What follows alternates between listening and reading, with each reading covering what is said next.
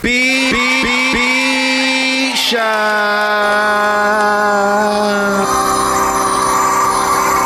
Oh man, oh man, oh man, oh man. Yo, yo, yo, I cannot understand why the parents and the teachers and everybody trying to bring to the kids, the young generation. Yo, what's the deal, Charlie Brown? What's the deal, I Charlie? don't know what the deal is. You have to ask my partner Dinco D. Yo, yo, tell us, D. Tell us, D. Confusion, G. What's up? Hey, oh man, it's just another case of that OPTA. Oh man. The school I wrote notes to quote from Shakespeare and other types of rhymes to show you that I care. For things like together forever to you're my only one. Only It was one. special, I could say it was a loving one. You would say someone's knocking at my window. Knock, knock. Someone's ringing my bell. Ding dong. It's about two in the morning. Hey, yo, G.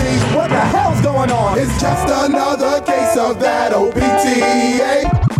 But nevertheless, it goes to show my potential. And even though our love was three-dimensional, one, Me, two, you, three, your pops. Now what am I to do? I had to transform into an educated lad. Going around doing chores for your dad. Playing a duck, wearing sweaters and shoes. Chilling with pop, just listen to the blues. And talking to your mom about our love for a daughter. Suggesting to me that I just oughta watch myself. Inch by inch. Oh. Watch myself. And use some sense. So I did. Hey. And didn't do a damn thing. But they still complain. So now I sing. It's just another case of that OPTA. Ah, mighty infamous.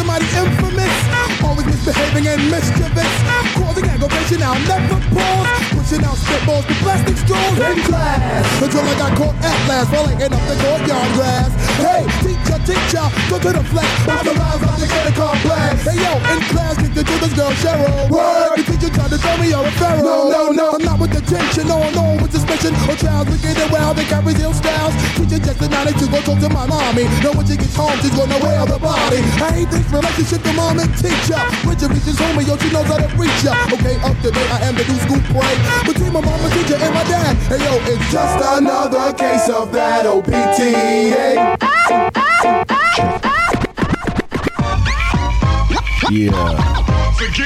It's the incredible. Welcome to B Shot Radio, ladies and gentlemen. My name is Masai. JB, aka Dirty Moses, you know what it is. We got on the tables tonight. True Master, True Master, where your mic? True Master. Oh, there you Sorry, go. There it is. There we go. How y'all doing? Yeah. I'm Nate. Nate, hi. Nate the Adequate on the Yeah. ones and. Oh, we back to that now. Damn, it's been like a year and a half since you called me that. I like that. I like to bring it back. Uh. a year. It's a year has passed. What, what also? What else passed in the last year that today memorializes? Oh, it's my Maybe your bornness. my bornness. Exactly. Today we celebrate His, my his bornness. bore, borness. borness. We switched up the intro song tonight too. We did. We switched it all up. because PTA because tonight we're doing the youth enrichment edition of B Shot Radio. Hey, Word. beat shots for the kids. B Shot's for the kids. Um, but because most of us are in house arrest and we can't really interact with kids, we brought two guests with us. so we'll, we'll introduce uh, introduce them. If you guys want to just uh, go ahead and uh, state your name. Say your, Hello. just do And your, your social first. security number. Yeah, right. Hello, hello, hello. My name is Ocasio Wilson. Ocasio Wilson. Who why are you? Why are you here, Ocasio? I'm here to support B Shot Radio. Okay. Survey says number one answer. Who else we got with us? Yo, it's Stephanie Miller, uh, Director of Youth Services at the New York State Museum, and uh, Ocasio is one of our graduates, Oh wow. Yeah. among the many other things that he's done. So I can't help but notice Ocasio is an adult. So how did, how did uh, that happen? Are you trying to say? what are you trying to say? Did he sneak in the program or what? Program's been around for a long okay. time. That's all. Okay, so he was from the or from one of the earlier. He was. Okay, okay. Yeah. no, He, looked, he, he went to, the same. He does too. He went to school with my daughter. I remember from way back. Oh wow. Remember you came in to get a job at, at the crib at the place I was working, the suit store. Remember that in Crossgates? This is like 2009, 2000, 2008, 2009. You came in there. You was looking for some suits, and you was right. asking if we was hiring. Right. I was like, yeah, let's get this dude in here. You worked at a suit store? yeah, I never knew that. Yeah. I might just find this out. yeah. I, I That's- ran. I that's- ran the suit store. What store is this? Is this Specters? Did you work nah, at it's Specters? this place called Bachrach, like the like the uh, Bachrach. musician Burt my Bacharach. Bachrach? Bachrach. Man, he worked at Chess King. Stop fronting. Spencer's. Spencer You good. sell Z Cavaricci. Okay. That was a dope story. Thank you, thank you. Listen, you catching them fifty percent off sales? Shit. Yo, I worked at a shoe store too. I worked at AKA Eddie Bauer. You remember that place? Oh snap! It's an AKA Yeah. Bauer. Yeah. Yeah. Um, Stephanie, I want to thank you for bringing me cupcakes uh, for tonight because uh, nobody from B Radio brought me cupcakes, and they were like, "Oh, do you guys want? Do you, do you want cake or anything?" And I'm just, you know, nah, nah, no, of course not. But I really wanted cupcakes, and then you walked in the door. Hey, with I saw cupcakes. I saw it early this morning on Facebook. That's because she works with kids. That's right. You know what? Yeah, big, Yep. you know what I know want. what kids it's want. Yeah, yeah, I yeah. know what kids want. That's exactly right. so we're, we're here Wait, celebrating wait, with wait. cupcakes. Where are we going with this? You know where you know what kids want. Um, that's why Ocasio is here. I get it now. I get I'm it. only Makes sense. experiencing guilt. Thank you, Masai. All right. 33 years around the sun. My work here is done. Yes. Uh, for those of you playing at home, uh, hit us up on B Shot Radio. Uh, we do a segment called "Don't Google That," and uh, normally we kind of start it, you know, do it in the middle of the show. But uh, I wanted to send out a preemptive uh, warning so people could kind of do this this one. So I posted it on Twitter, and um, it is. Hang on, let me find that tweet right there. I think it's called. Uh, I want to say Balut. Balut, Balut. Balut is it B A L U T? Correct. Yeah. And uh, if you get a chance, look this up. I, I tweeted out a video of it, um, and essentially it's a fertilized duck egg. It's B A L U T balut, and this is a, a delicacy. But you can, it's from the Philippines, but you can get it in New York. delicious. And uh, yeah, I, for, yo, people say it's really good, but it looks different from a, an egg that we're used to eating because it is fer- it's bigger first of all because it's a duck and it's fertilized. So when you open it up, the, the inside, uh, you can see what is about to be a duck. It's like a preemptive duck, um, but you eat, but it's soft, so you eat it with a spoon. It's delicious. So It's delicious and it's hairy and it's just delicious. Yeah, it's like hairy. The beak, the beak Yeah. Part it's a little crunchy, Yeah. but it's good. So the, the way you eat it, and, and this is in the video again be- at, at B Shot Radio on Twitter or on the Facebook page, we put it up. Um, so you tap on the top of the egg, you break the top off, and then there's a juice inside that's uh, that's like it's almost like a Oh fermented man, duck juice. it's like a dead bird in there. yeah, It's there's a gross. bird in there. Yeah, that Um, sounds wrong on so many you, levels. You drink the juice, and and from what people say, the juice Sip is the delicious. juice. And I got you- enough to go around. and then you eat the the inside the duck part with with a spoon. Um, I don't think it's. Gr- I, I just think eggs in general are kind of like if you think about it, it's kind of gross either way. So we're just used to eating our unfertilized period eggs or whatever, and then these are just happen to be fertilized, you know, duck eggs. So it, you re- it's it's hard to say one is grosser than the other, but just Did because you we're, say period eggs? yeah, because they're not fertilized, so it's like a, um, it's like a chicken menstruation. Eggs Oh, that God. we eat. All right, That's I'm the delicious. only woman here. Correct. Wait, wait. So, so for, confirm this for I'm That's what chicken eggs. Chicken eggs are. They're not fertilized. I don't know. Like, like uh, the whole GOP candidates. I'm not a biologist. I'm not a scientist. I don't know this, but I'm pretty sure that's what an egg is. I don't know. I don't know if I'm having a harder time googling balut Uh-huh. or hotep n word. oh, hotep. Okay. I was before we before we started. I was trying to teach uh, uh, Nate the Great what a hotep was because I'm I'm arguing on Facebook with uh, Knowledge. Shout out to Knowledge, um, Tanisha, and I forgot who else was going in on me on that post. But we were just talking about uh, hoteps, and it's kind of a, a subset of black culture that you know some people criticize. And if you ask certain hoteps, they would say they're a marginalized group, and I don't know, whatever. For- in my mind, uh, a hotep is like a someone who's somewhat educated in uh, black empowerment and, and, and African history, but they, they lack all intersectionality of like race and um, uh, sexuality and and gender. Uh, you looked it up on Urban Dictionary, right? Well, first I looked it up on Wikipedia, and it was mistake. just like some Egyptian. Oh, an Egyptian, blah blah blah blah blah. Yeah, yeah. I was like, Yeah. and then you guys corrected me, and you're like, "Nah, go to Urban Dictionary." And then I realized I can't look it up without putting the N word in the in the lookup phrase, and I'm like feeling guilty that I'm like googling the N word with hotep. And For the, he's like, for the tenth time this week, I googled the N word. I know. I'm like, oh, and I'm still talking about it, which All right, probably oh, doesn't make out. it any better. Knowledge just called into the show, so here we go. This is great. I, I knew this was gonna happen. Yo, knowledge. Y- Yo, you're on B Shot Radio. Yo, yo, bring your phone over here, man. I, we can get him We on can plug better. him in. All right, yeah, we're we gonna plug him in. This is great. This over is here. great. Plug 'em in, plug 'em in. I got a wire. I got a wire. Plug them in. Plug them in. Make Plug them 'em go in. live. All right. Uh, can we hear him? I see y'all throwing a lot of shots. You, well, not y'all, but Yeah, yeah, he's on. He's on. We hear you. Hey, can anybody? Can, can everybody hear me? Yeah. Yeah, I we hear you. I hear you. I hear you. Can you hear? Can you hear us? You can. He can probably hear me and nobody else. Knowledge. Can you hear me? It's Nate. Aha, peace, peace, good brothers. Islam. All right. Peace, peace. All right, yeah. Well, this is what I wanted to say. Now, he said that Hotep is a group of people. I can't agree to that. Oh, not even that? Percent. Okay. Now, if you looked up Hotep on Google and the internet, it should have told you that it was a word that meant peace that comes from Egyptian hieroglyphics. Oh, but Oh, he's using it to label a group of people who he says is a subset of black culture that are highly invested or pseudo invested in consciousness. Right. So we have a disconnect along those lines. So basically, what he was saying was, and you you are correct in that, but he was also saying that there is a group called Hotep in Word. I don't. I don't think it's, Hotep I don't, I don't think it's like an organization or anything. I just think there's there are people who are hoteps and they, they fall into this one definition of it, um, which is a kind of a group of people who have a uh, a certain education about African history and African people and the But Black it's not Power all of movement. them. But Yeah, it's not obviously, all of yeah. them. there- So so when when it's said in this term, like it's a colloquial term, like to refer to a certain subset of uh, black academics uh, that will fall under the, the the name hotep. It's just like you have feminists and you have white feminists, right? It's the s- same type of thing.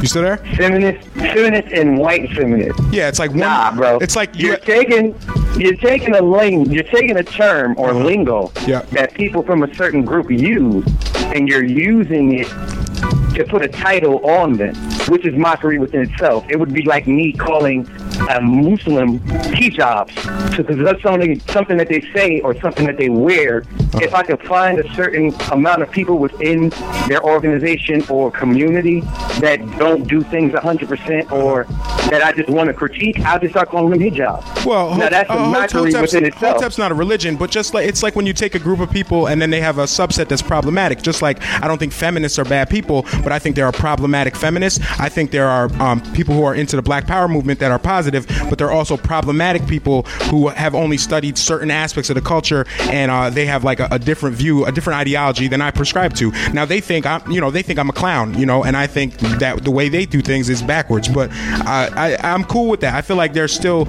you know, we're still on the same page for a lot of issues, but there's no intersectionality in uh, in that person in, in that specific ideology. That's that's where I'm coming from.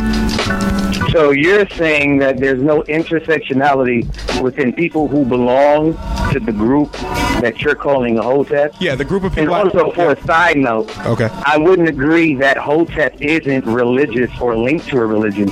I just don't know what type of religion you would title people who believed a certain belief system in ancient Egypt that use that sort of word. So Uh-huh. Okay. to say that it's not religious, that's not really 100% accurate. But let's go to your little bingo chart that you was throwing shots on. Yeah. Because that's the main thing I had a problem with. Now, you looking, you got a bingo chart. I hope you guys are listening because he has a bingo chart You can go on on my- his you can go on my profile. Facebook page for Go on you who follow. Facebook and check that thing out because he was trying to tell me that okay, this is a Hotep chart. You're technically not a Hotep according to the bingo chart unless you get seven in a row. Well, well, that's And how bingo's played. Listen, I didn't, I didn't make the rules up. for And bingo. me. So if you're only And get he mocked three, me. if you only get three lines, you're not a hotep. he mocked me for not knowing how to play bingo, and I said, "No, bro. Well, Hoteps I never know what how to play bingo. About. I know what this is about. That's the thing with I've hoteps. seen- They, they, I've seen they don't talk about I've bingo on YouTube University. I've seen atheist bingo graphs made to mock Christians, and it's the same thing. I think every square is individually put on a bingo chart Yeah. to mock various traits there that are belong listen, to there are problematic Christians. there are problematic atheists, there are problematic Christians, there are problematic feminists, and I think uh, hoteps are a subset of the Black Power movement. That's problematic. It's rooted. yeah, and it's rooted is, in and this is patriarchy. where the and this is where the problem not all are rooted in patriarchy. This is where you get the problem. You have statements on your bingo chart like overstands, the black man is God, Uh-huh. having El, Ra, or Imhotep in your name. Yeah. So if we know that having individual squa- squares that are meant to mock or you know You, describe remember, you have to you have to get five group, across to be a hotep. But yeah, You don't have to be five across. Every single square is meant to be I mockery. didn't make the rules of bingo. It's meant to be mockery. Right, well, so listen. for you to take that, it, for you to take that, no, we're listening, we're listening. All right, go ahead. We're breaking down. I'll let you get the last. You get the last word on this because I'm bored. I don't want. I want some input from the other people that are there because these have terms. Whether you you consider them colloquial, or whatever you want to say it is, Yeah. these have several different diverse terms that belong to several different diverse groups of people Uh-huh. that are being bunched together and called hoteps. Uh-huh. You're talking about Moorish Science people. You're talking about Nation of Gods and Earths. You're talking about Hebrew Israelites. You're talking about Muslims. Oh, that's me. That's what I fall Islam. under that. Hebrew a bunch of Israelites? Knowledge, So that's- that's me. Bits and pieces Only the problematic beliefs Oh, that's right. Knowledge chart can't hear me. Only the called only the problematic hashtag ones. That no tech. Uh-huh. That's way different. Uh huh. Well, only I would only put the problematic ones under that umbrella. You got you got Black Lives Matter on there? Uh, no, it's not. Black Lives Matter isn't on there. Yeah, but but it's, but it's a militant group. It's Uh, yeah, they, yeah. Like if they were to make a Black Lives Matter one, they would probably be like, "Oh, they lay in the street all day and like to protest, or they do sit." Uh, you know, there'd probably be th- things they would do to criticize the people in Black Lives Matter movement. I wouldn't take it to heart though, but I, I, I think that it's, it's fine to criticize that that group of people. But I get that you defend it. I appreciate that, and I still don't see Hoteps as like the enemy. We have more in common than than uh, than we don't. all right. All right, hang up on him. All right, good. Hang All up right, on good. him. Hang up. All right, cool. We took enough time. Nah, nah, nah.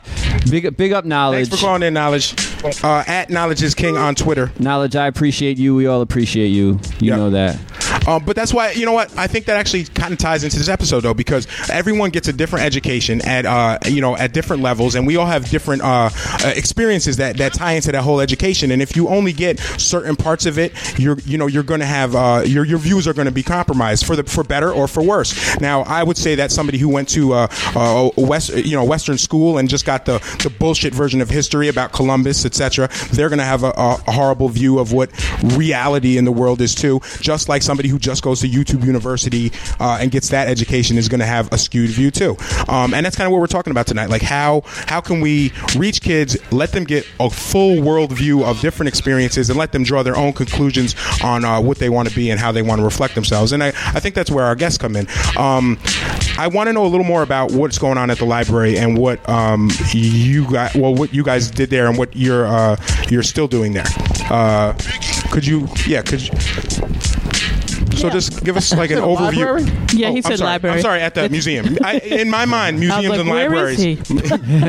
museums and libraries are in that same part of my Yo. brain where boring buildings go. But- But tell, Oh, thank you. Masai We're gonna is blow in that up. Ultimate tonight. generalization mode today. sorry, sorry. I see Come on, that. museum, library. They're they're close. They're right next door. They are Same next thing. door. They are Same next door, thing. right? They are next door, but we make a lot of noise in, Oh, the- in our section Cool, cool, as cool. opposed to the library. On, so on on multiple levels. yes, Yeah. on multiple levels. Mm-hmm. You bet. Um, so we have students. When I first began working there as an educator, I saw a lot of Albany City kids just hanging out, chilling after school, no place to go, um, couldn't afford certain certain other programs, just hanging out. Hey, can you help me with homework? Hey, what's that and what's that and what's that in the museum? Um, I'm hungry. What you know? Show me what that big giant elephant with tusks is all about. And um, so we created a program that actually targets their needs and their interests. Um, I do a lot of listening to hear about what they want to know, what they want to learn about. Um, and so we created, a long story short, we created a program for elementary school kids because they were the primary audience. Um, and they come every day. At that point, I was working seven days a week. Did you work uh, at the museum when you first started approaching these kids? I did. Okay, so the, and just out of talking to them, this whole program was developed. Yeah, they excuse me, they were hanging out every day anyway. Okay. Um, it was just if you go there on any given day, Mm-hmm. there's a sea of uh, of kids hanging out in the museum. Okay. Um, sometimes they're messing around in the museum. Mm-hmm. Sometimes they're getting themselves into a little bit of trouble. But a lot of times it's just that you know they don't know how to use the museum. No one's had the you know taken the time to talk to them about it. Mm-hmm. You know and what you can learn. So that's what we started doing is actually creating programs that would target their interests, target their age levels. Um, talk to them about whether it was natural history or photography or art, um, science. You Mm-hmm. now this it. wasn't your job originally though so you uh, you kind of just like shifted completely over there and now that's your main thing It was my. It was not my job. Uh, my job was to be an educator, um, but it was uh, as if a lightning bolt hit me because there was this audience built in that was coming on a daily basis and um, seven days a week actually, and so it, it seemed to me why not actually create a program since these kids are here, they're interested, they want to know more. Why not create programs that actually okay appeal to them? so them? stephanie can people just can kids just walk in off the street or they sign up or how's this work Uh, it it originally started as walking in off the street. That still happens. I've even gotten the guards trained. Mm-hmm. oh okay. so they, they don't just like turn kids away now it's like you're not on the list Right, get out of here Okay. right. Well, back in the day, they would actually throw them right out the back door of Wow. the building, um, and I saw a lot of that. So I tried to train the guards and actually say, "Hey, if kids are coming in, please direct them my way, Mm-hmm. and I'll talk to them about coming to the program. They get to do homework. Mm-hmm. They do some reading. I have a lot of college volunteers, um, and I actually had to create tier two. I had to create a section two, which is where Ocasio comes into play. Kids didn't want to leave at the age of 14, so I created a second tier oh wow uh, that was designed for teenagers. They actually get paid a stipend to be there. so what's the earliest age Oh, they can come in for the the first part Uh, tier eight. one Eight. so 8 to 14 and then Yeah. the second tier is 14 to 18. to 18 okay Yep. And that, that program is geared to um, helping the students get through high school, um, tap into their interests. Sometimes they get to work if I think that they're interested in science Mm-hmm. um, or history or art or what have you. Um, I can hook them up with some of the scientists or historians or artists in the museum, um, and they get to work in those laboratories. Okay. So I've had any number of students who are interested in biology, for example, um, and they got to work in the biology lab doing dissections, going out into into the field, um, going into the pine bush and looking at at uh, coyotes. oh nice Um, all kinds of really neat projects that um, most kids don't have access. Why, why to. were they hanging around the library? Just, I, is this a? I mean, the museum. Uh, why do? you... no, it's just like why. I'm trying to think. Why uh, wh- have I Because ever it's in seen? downtown Albany. So after school, kids would go to the museum Yeah. and just like chill out front. Or Yeah, that's always been the case. Even when the this happen? museum, I don't remember doing this as a it- it- kid. It was their neighborhood before Rockefeller said move. That's exactly Did right. you live within much. Walking distance of the museum? That's like I was, I've always been in Albany, like downtown, but I, I just would never think to hang Yes, out but front. you were old. But nah, I, I, at some point I was a kid. No, seriously, I'm even told uh, that that when the museum was in the old state education building, that kids used to hang out there Okay. um, on a regular basis. Which is but right by certainly, yeah, exactly, and certainly now um, with the new building, Rockefeller tore down that whole neighborhood. Um, there are a lot of older folks who vowed they would never step foot into anything on the concourse, into anything in the Empire State Plaza. Wow. Um, my first experience was I'm going to test this idea out. So I literally walked around the streets. I did some flyers, hand drawn, uh, with cartoons, and wanted to see how many kids I would actually get to show up for for a program. Um, so I could prove to the museum this was a necessary thing. I walked around the bodegas and all the streets and the parks and the library, the real library, and um, it's right next door, people. I had no right there. idea. I had no idea if I would have like five kids or what. We had 100 kids. Uh-huh. Wow. Oh, show snap. up that first day. We were only prepared So for like. good. Can you do our flyers or- for yeah, shows? exactly. How come we can't get? do we, we might need you to help promote our shows. All right, I'm down with Gi- that. That's give me, cool. give me some, give me some demographics. Uh, give me some demographics. Totally. Boys, girls, race. What do we, what do we got going on there?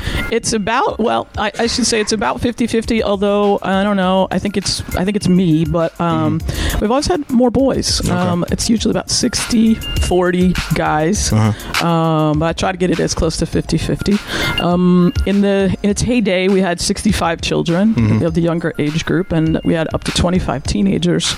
Um, again, who were paid a stipend, which is a big draw. Um, but also, we're doing homework with them. I'm doing advocacy at the school. Okay. I go to school. I will go to parent teacher conferences. I will advocate for the child at the school level. Mm-hmm. I will work with social workers. You name it. I'm working as an advocate Nice. because I do. I, I work for the state education department, and I'm trying to make that a real Mm-hmm. um, you know, a real commitment Okay. to make sure that we help our kids get through school and then get into college. Okay. Because we take them to visit schools. Um, we actually help them fill out applications, do all the FAFSA forms, SAT prep. SAT prep, you name it. Um, we do it with them, whatever it takes to help them. How to tie a tie.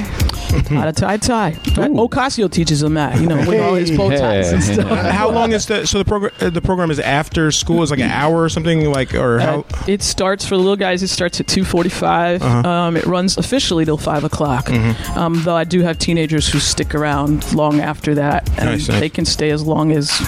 I mean, I'm there Uh-huh. till all hours. You'll see the the light burning in the backside of the museum. um, a lot of minority youth.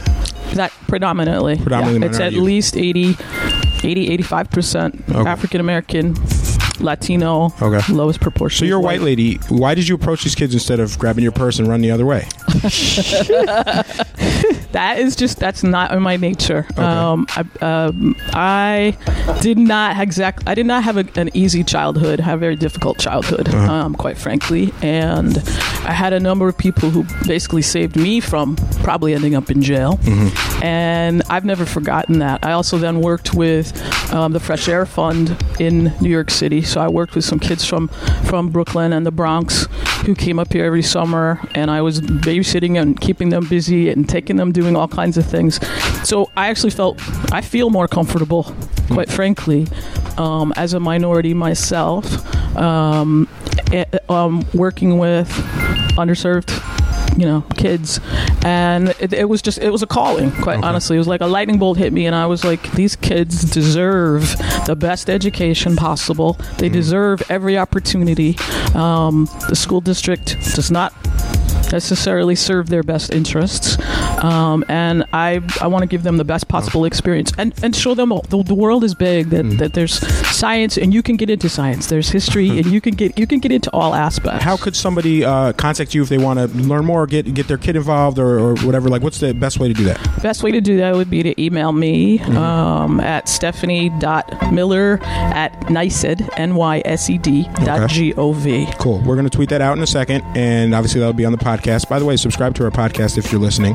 Um, you mentioned earlier keeping kids out of jail. Uh, this is obviously something that's really important to me, and a few of us work with Capital Area Against Mass Incarceration, and uh, we want, you know, we, we want to keep kids out of jail. And um, uh, I mentioned uh, in the description for for the show today that one thing we had brought up previously on B Shot Radio was that one of the better ways to cut down on crime is really to intervene and interact with kids at a young age rather than to try and round them up and or beat beat it into them when they're older. You know, um, and we have this kind of carceral state where we respond crime, but we don't really try to prevent crime in the ways that are uh, effective. Uh, meaning, and I don't mean prevent crime by just like patrolling neighborhoods. I mean by in, reaching kids that may be at at risk. Um, the one way that uh, uh, surprisingly you can kind of cut down on your child's chances of uh, being involved in crime or, or even going to jail is uh, is increasing the amount of vocabulary words that they hear in on any given day. Um, there's something called the uh, word gap, which is- kind of shows that lower income and minority youth hear less words every day than uh, white kids and kids that have money. And this word gap can cause true. can lead to different cognitive abilities in the way they perform on tests. And kids that hear the least amount of words between the ages of one and three, and even beyond, um, will have a, a, almost twice as uh, are almost twice as likely to end up in jail. Uh, I'm reading some stats here. That's why it's very important to read to your kids. And to, and, and to read with your kids and to interact with adults, like uh, like what Stephanie's doing, uh, at you know where you have a level where kids who may not always have uh, somebody home to talk to, or they might not, might not be interacting with adults in a positive way, or at least in a way that where they're actually being spoken to and hearing uh, these words. And it's such it seems like a, such a simple thing. Talk to kids, like adults talk to kids, but a lot of uh, these kids, probably the same kids that are hanging outside a museum because there's nobody home, or they're just like there's you know they they might not be getting the attention that they need, or for whatever reason there's no uh, they're not having these conversations with with adults. They might be looking for something to do and uh, need that stimulus. So. That is actually that's ac- absolutely what we do, um, and that's something I noticed from the get go. So we have a, a component that um, encourages kids to read. I I um, recruit from um, a lot of the minority organizations on SUNY Albany campus, on Siena campus, any any any college. I'm always looking for volunteers. Um, so we Kiki, create. are you listening? We create a team. yep, I'm still looking. I'm looking for volunteers and interns. Nice. Um, especially c- coming into the next semester. Please keep us in mind. Um, and so the kids get a chance to sit every day with um, minority students who are in school. Um, and so if they're not having these conversations at home, as many of them are not because their families didn't go to s- go to college, um, they can have these conversations on a daily basis. They can sit and read, which I, I mandate every day. You have to read after you do your homework with us. Um, to give them good study skills, then I have them read for half an hour. And it might be a little back and forth reading, it might be a little dramatic reading, Yep. but it's to encourage them to increase their vocabulary, to stimulate that part of their brain, and give them the opportunity, um, you know, to continue their educational growth. And the other part of that is that you know we have kids who start when they're seven or eight years old. They stay with us right through 18. Um, they're it's so it's a continuum. So it's like a second home. It's like a second family Okay. for a lot of these kids. I mean, I've had entire families. Uh, the biggest was family of five. Shout out to the Gordon family. Gordon, But um, you know, I've had all five kids. All you know, the family was just really grateful to have this resource. Um, while they themselves went back to school, the parents went back to school to better themselves. ta- I mean, it takes a village, and I think we've, we've kind of, you know, we've yes. kind of gotten away from that, and a, a lot of uh, families due to due to poverty or just uh, their, their location, they're they're isolated, and a lot of times they become these these units that are uh, alienated from a lot of other uh, resources, essentially, and um, even just interacting with people uh, on any given day or having a chance to have these conversations or, or read or whatever, it's going to give them an advantages early on. Um, uh, one of the studies I read said that uh, smaller smaller children uh, in in wealthy homes might hear like twenty or thirty thousand words a day, and kids who are in at, at risk, they call them, might only hear like ten thousand words a day. And over the course of time, by the time they're uh, three years old, they've heard millions fewer words, and their vocabulary is greatly depleted. And as a result, they do they perform uh, more poorly on tests and things. And it's such an I mean, it, it's easy to say it's easy for us to do, but if you're working two jobs, or, and you know you come home, you might not have time to talk to your kids for an hour and a half, or read your kids to you know a bedtime story, and uh, a lot of that, you, a lot of kids kind of just get raised by television, and that doesn't really count because it's not discourse, and you're you're you're not hearing it that as many words. It's not dialogue. It's not like reading. There's a lot of explosions. Then someone says a catchy phrase, and then it's like you know. That's absolutely right, So yes. TV isn't a supplement. So if you're listening, there's no shortcuts with that. Maybe books on tape. I don't know. No, and I, I can't tell you how many um, how many kids, how many families have told me, you know, we don't have any books at home. The only book in my house is the Bible, um, which okay, I'm, I'm happy the Bible is there, but we're going to expand your horizons. Um, you know, we're going to introduce you to a wide variety of literature, um, whether it's scientific art, whatever. We, we want to expand that, and you know, I'm tapping into their interests. I don't care if it's you know we start with comic books and we expand from there. Um, b- but the important thing is to expose them to as as much as we possibly can. We also do a lot of um, what I, I mean, I would call it a, a type of activism, but I, I want our children growing up to feel confident and comfortable asking questions um, and, and confident and comfortable challenging the status quo. So if you don't know something or you want to know something, I, I want you to ask a question about it. Don't feel uncomfortable because that's the other thing I see in classrooms a lot. Um, and, and sadly, among our mi- minority students, either they're not getting involved or they're just, you know, they're laying back and they're not asking the questions. So, um, for example, with um, when DJ True used to work at the State Museum, um, we uh, I asked the kids, "What do you want to?" We were talking about social discourse, and um, we were talking about protesting. Um, And so, at a young age, we were teaching the kids about um, the importance of you know in our society we have the ability to protest, we have the ability to speak up. So I asked them what they would like to.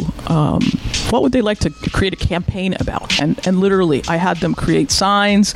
I had them get online and learn about the topic that they chose. um, Which was? Which they chose. Oddly enough, I was surprised. Whales. Whales. Save the whales. I knew They- it. It was whales, but it wasn't so True much. clearly had some influence. in it, this. it wasn't even. Oh, of course, you know that. True loves It whales. was- did. Yeah, he did. It wasn't even so much save the whales. This was about Kill the whales.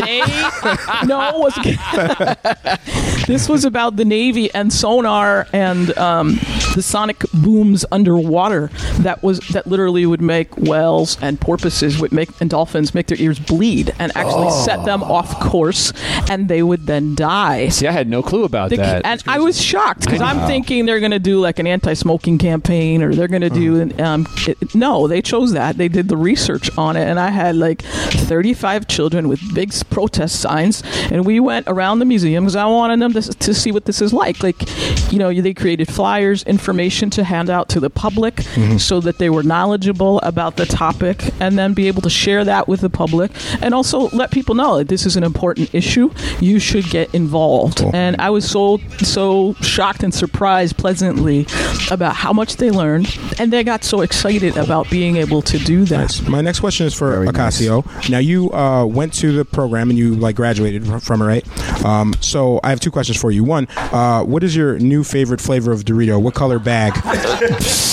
the, pur- the purple bag. It's, it's, it's definitely the purple. All right, the purple bag. I always like to switch people over. He came over. He had some. He's like, "What are these? These are the best Doritos." So it's the um, the mild sweet chili ones. Those are the best Mild ones. sweet chili. Uh, the next question is: When you were in the program, did anything? There's anything you did that really stood out to you that you that you learned, or any lesson that you did, um, uh, any activity where where you were just like, "Oh, like this is this is cool," and this this stands out to me. Like when you think back on the program. Definitely, what what sticks out to me is the two hours after the program that I would stay.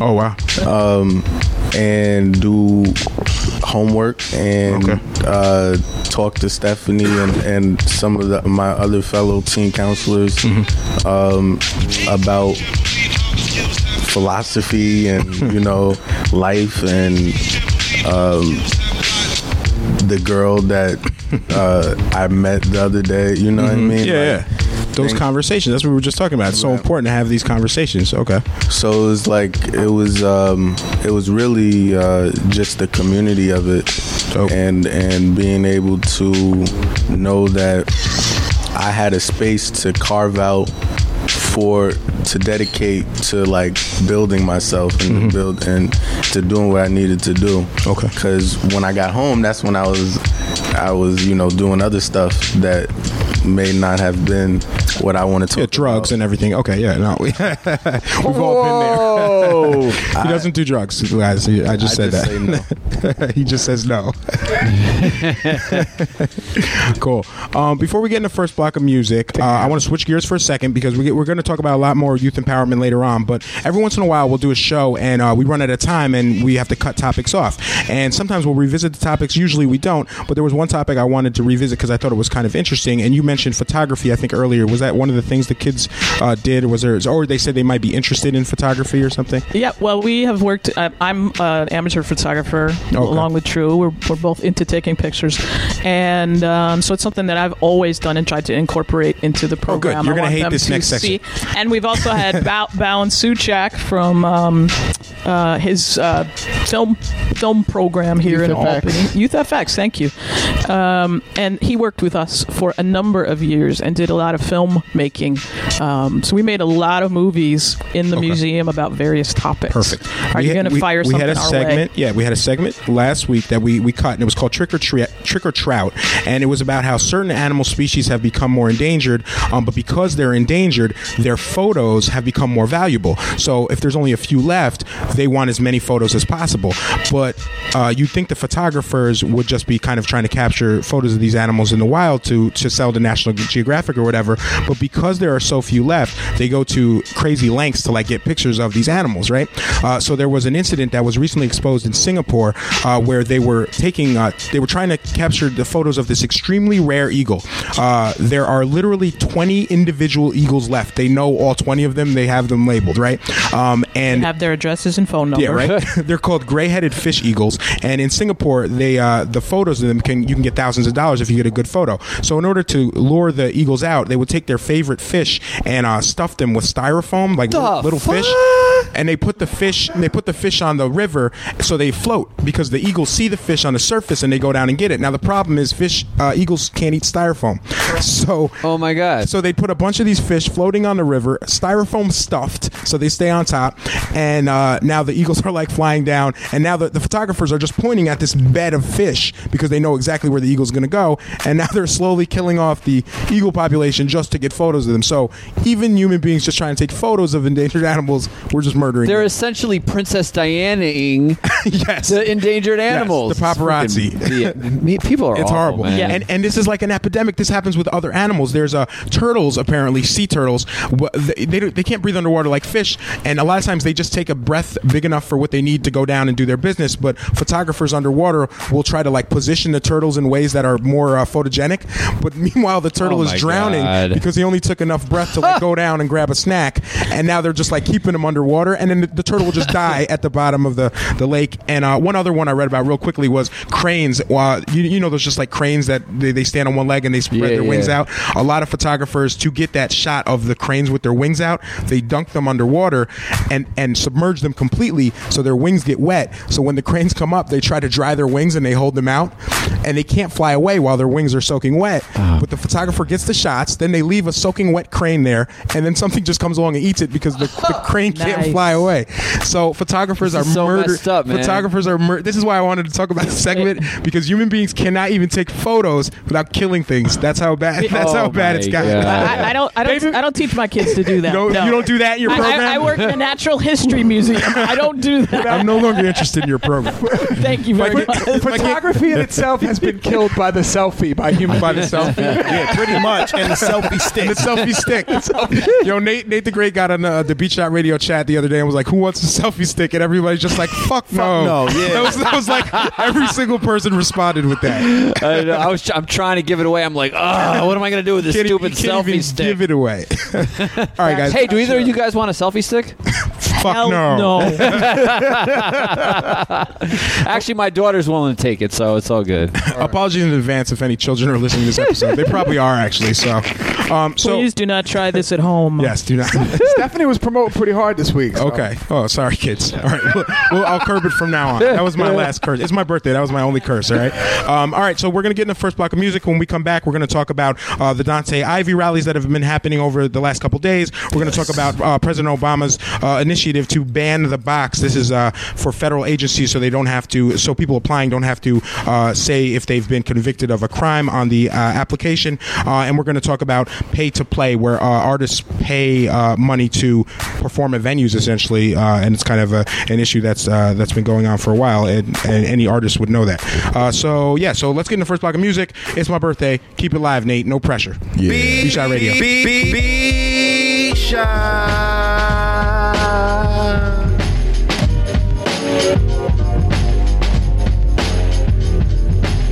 1988 senior year at Garvey High, where all the guys were corny, but the girls were mad fly. Lounging with the tipster, cooling with shy, scoping out the honeys. They know who they are. I was the b-ball playing, fly rhyme saying, fly girl getting. Whenever was I sweating? Cause when it came to honeys, I would go in a stroke until I met my match. Her name was Flo. Yeah, I messed around with the one called Flo. All the troopers round the way used to call her a hoe. But deep down in my heart, I knew that flow was good to go, cause I thought it was me, like Bell Biv DeVoe.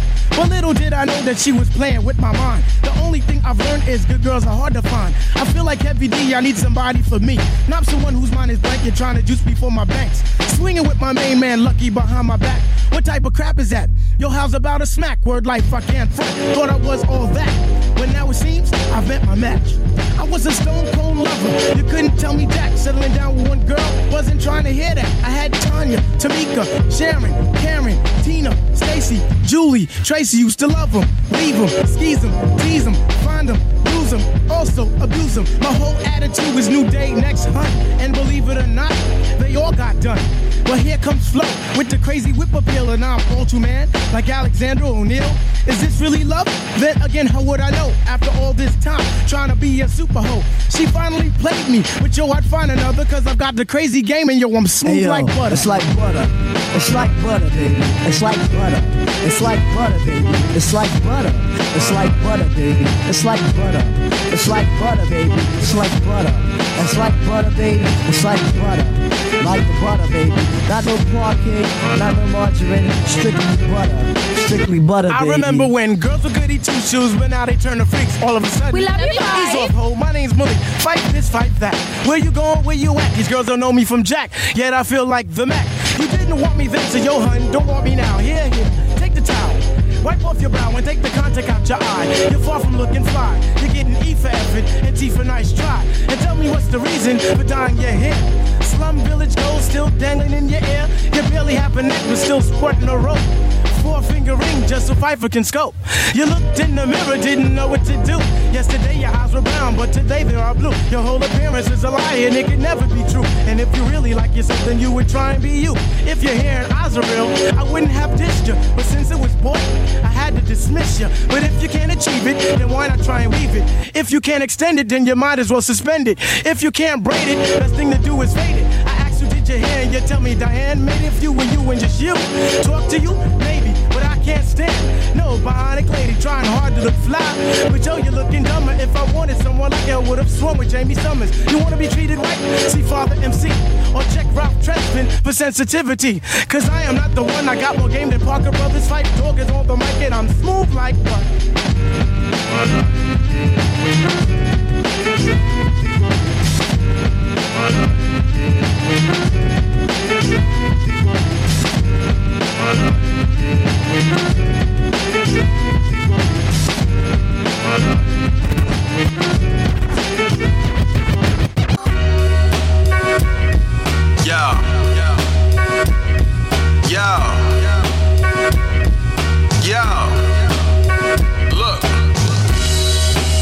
Caught me at the wrong time. Like I've been waiting in a long line. I was waiting for a long time. Only to find out it was the wrong line. On top of that, you're coming at me with the wrong rhyme. Full of sound and fury, signifying nothing. Empty threats to an invisible enemy. Even figments of your small imagination know you bluffing. That whole style that you son is playing with toy soldiers, shooting with toy guns. It sure looks like fun, but I put down childish things to get this work done. So run along, sonny, run. Go play somewhere in traffic for all I care. It gets graphic in here. We crush a lot of players. Stay out of the dragon's lair, cause you ain't a dragon slayer, nah. Now I'm a real MCs, you gotta. Fake writers and writers just won't. Hip hop junkie fanatics gonna. Posters and front runners just don't. Now you should throw your hands up. Get out your seat and stand up. Be men and be women. This is only the beginning. Suppose you could call me a battle rapper. Truth be told, it's been a while since I battled rappers. After a certain level, a master doesn't have to. Still a warrior, but that's not the battle I'm after. I am no longer so concerned with my competitors. None of threats, simply some are worse and some are better. Battle myself like I'm the writer and the editor. I save the hunt for preying on my natural predators. I battle stopping frisk cops for my human rights. Covert and overt, racist acting mighty white. Religious vampires trying to suck my people dry. The all I see versus the all seeing eye. I I battle lobbyists and politicians steady scheming. I'm looking deep within, battling my own demons. I'm battling the cycle, trying to be a better father. To show my babies to never give up on what they dreaming. Now I'm a real MCs, you gotta. Fake writers and writers just won't. Hip hop junkie fanatics gonna. Posters and front runners just don't. Now you should throw your hands up. Get out your seat and stand up. Be men and be women. This is only the beginning. Uh. the true and living God, battling my devils daily. Defeating myself, defeating self, trying to scare me. Making music, selling records, and promoting shows. It's an uphill battle, but that's just how it goes. I battle love one steady second guessing my profession. With the whole world stressing, I'm battling depression. I battle self-proclaimed conscious people lip professing. I battle fake five percenters that don't know their lessons. Battling self-conscious acts of passive aggression. I battle bold-faced liars and they still ain't confessing. Surrounded by the wrong fools, we battle hypertension, diabetes, high blood pressure, not to mention so many battlefields of physical and mental health. The only weapon I'm armed with is knowledge itself. Now I ain't claiming undefeated or somehow perfected, but I bet you I'ma die with the winning record. Now I'm a real MCs, you gotta. Fake just won't. Hip hop junkie fanatics gonna Posers and front runners just don't. Now you should throw your hands up. Get out your seat and stand up. Be men and be women. This is only the beginning. Who, who got a flow and a live show better than mine? Oh. Yeah. Just because entertainment. Beat shot. Beat shot.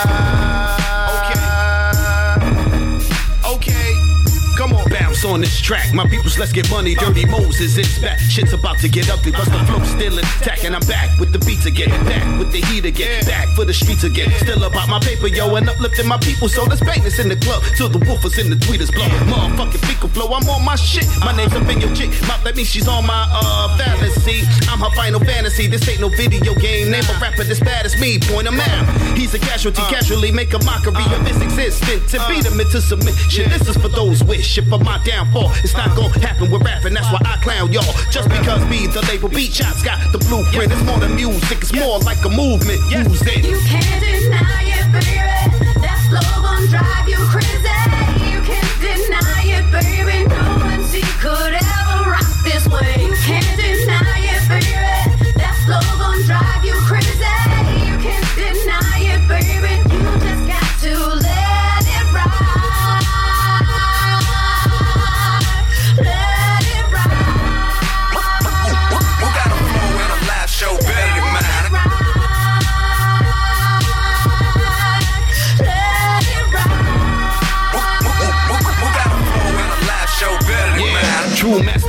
get 'em, I'ma get get 'em. I got them kind of bars make you feel like you're in prison. We got them kind of wait, let's get this straight. What? I make hit records, you ninjas can't make a mixtape. Mistake, energy misplaced, culture uh-huh. misappropriation, leads to mistrust of vultures and corporations. Lining their personal pockets, Creflo wants a private jet. I'm just trying to rock it and stay grounded in this cold world. I'm so hot, I'm so bold, I'm no joke, no Kevin Hart, no smiling, nothing moving but the uh-huh. money. I might put a move on your honey, be careful. I am out here making moves, catch me round the world. While I'm out on tour, I got my hand on your girl. Now just because be the label beat shots got that blueprint, it's more than music, it's more like a movement. Who's it? You can't deny it, baby. That flow gon' drive you crazy.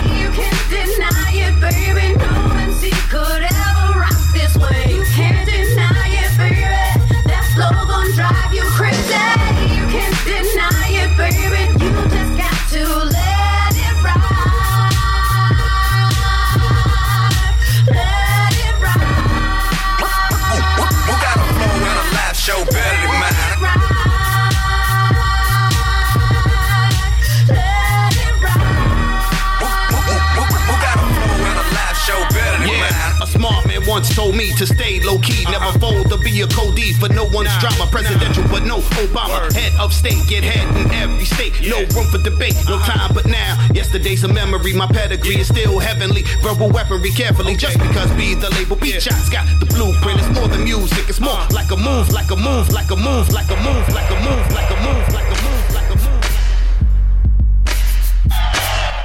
Check, check. Are we back? Yes. We need a red light or something. And we're back. Ding. Welcome back to B Shot Radio at B Shot Radio on Twitter. Once Hey. again, we're doing the. Uh, Touch it, this bring is it, the babe. Watch it, turn it, leave it, stop, format it. That was your impersonation, JV. Yeah, we're bad to do that. Uh, we're doing the Youth Empowerment Edition slash the Messiah Birthday Edition. Uh, that last track was JB. Yeah. What was that called? Undeniable. Undeniable. This is off Featuring- of Featuring V Marie. V Marie. Featuring Nate the Great on the Thank you. scratches. uh, this is off your album that's coming out in like a week. right? Yeah, let's yeah, pretty much. Okay, and uh, it's called Blind Annihilation. What is Pretty much. Okay. Yeah, that's it. That's it. You got it. You got it. What's it called? D E F. Deaf perception. Deaf Perception. I was close. Dope. Uh, the release party is Friday the 13th. Friday the 13th. It's gonna get- It's gonna get crazy, Rough. creepy. Um, because it's a Tuesday night. What? Sorry. that was your scary laugh. like Gargamel. because Well, my I'm about as tall as a Smurf, so what you expect? hashtag dad self dad jokes, self depreciating dad jokes. um, because my birthday's on a Tuesday tonight, I'm celebrating it at the 13th. I moved my birthday 10 days just for you. Thank you. So- Thank you. Yep, so That's I, perfect. I got another. I got another ten days on uh, my youth before my innocence dies. So if you want to come out and buy me a shot, you have an opportunity. Uh, you can also bring cupcakes like Stephanie uh, Miller did. She's with us tonight. She's from the New York State Museum, not the library. Happy birthday, Masai. Thank you. I appreciate that. Uh, that's going to be the 13th again at Ships Pub. You can pre-order tickets at beatshotmusic.com. Wait, how old are you? What? How old are you? 26. Like emotionally or chronologically? Physically. Moronically. Physically. I, I am uh, 33. Oh. I just realized that too. Oh snap! I thought he was younger. So did I. No, here's the thing. So, so actually, somebody recently asked me, my age, and I like I said a year younger than I was, like not realizing. And then by the time it was like.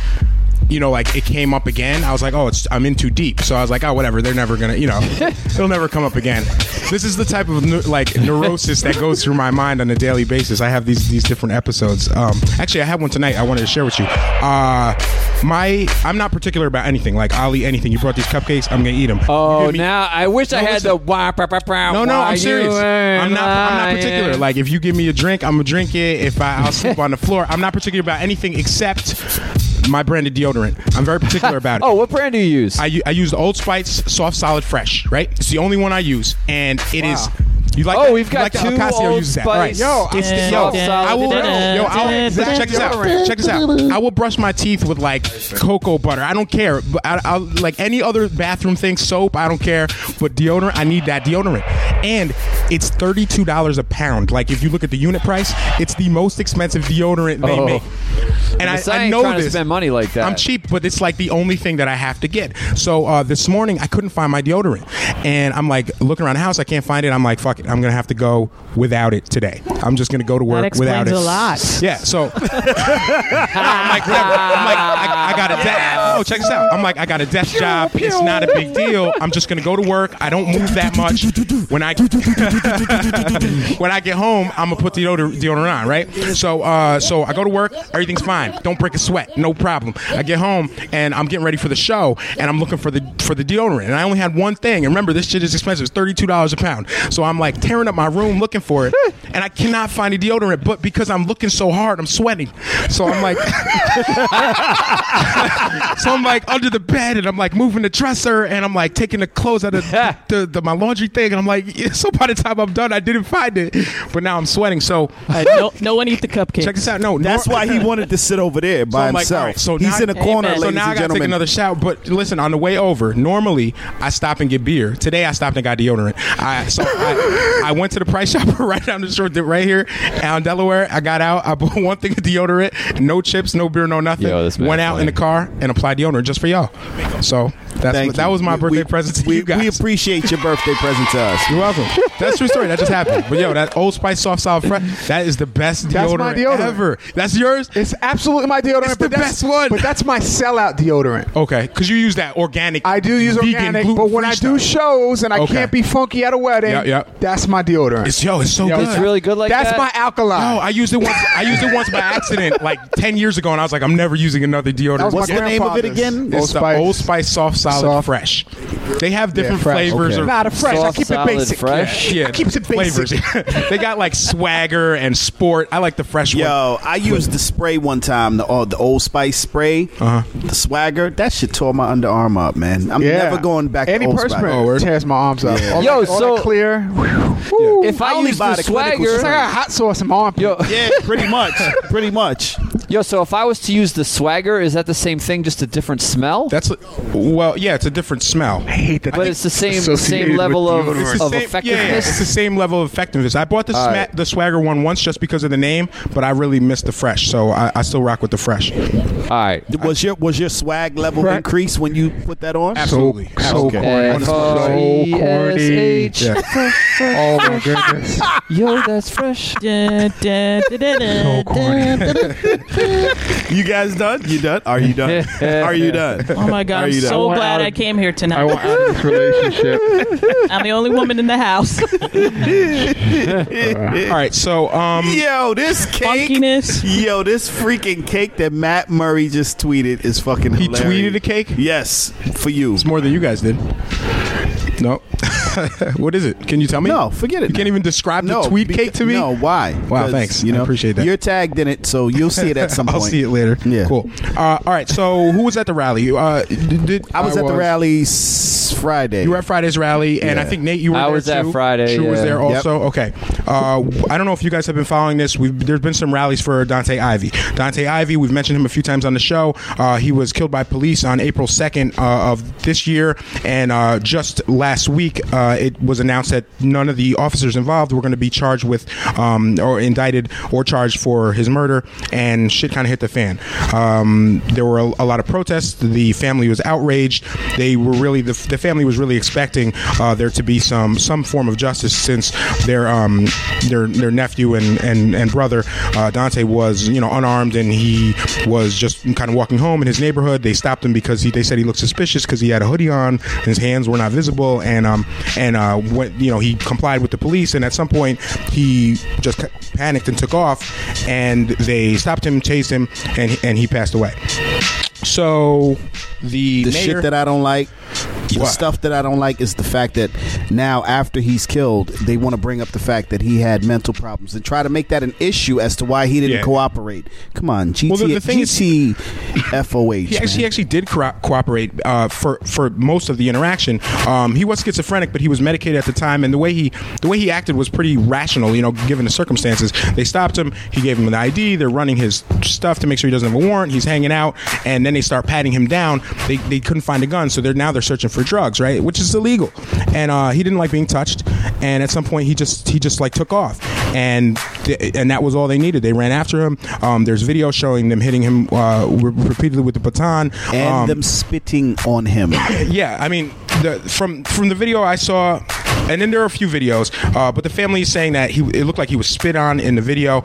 Uh, for me, that's neither here nor there. Unfortunately, the fact that they're clearly killing him in the video is enough for me to like that, like that's enough for me. You know, they're beating him with a baton and tasing him to death, and um and Cox of course, the chief Cox of course said uh, that they were well within their rights to do that, and uh, the mayor backed the police, and it caused just a, bunch of outrage, and uh, that culminated uh, into a, protest Friday, which happened at police headquarters. It was organized by Capital Area Against Mass Incarceration. Shout out to uh, Cami at NYCAMMI if you're on Twitter. And um, we had about 250 people come out.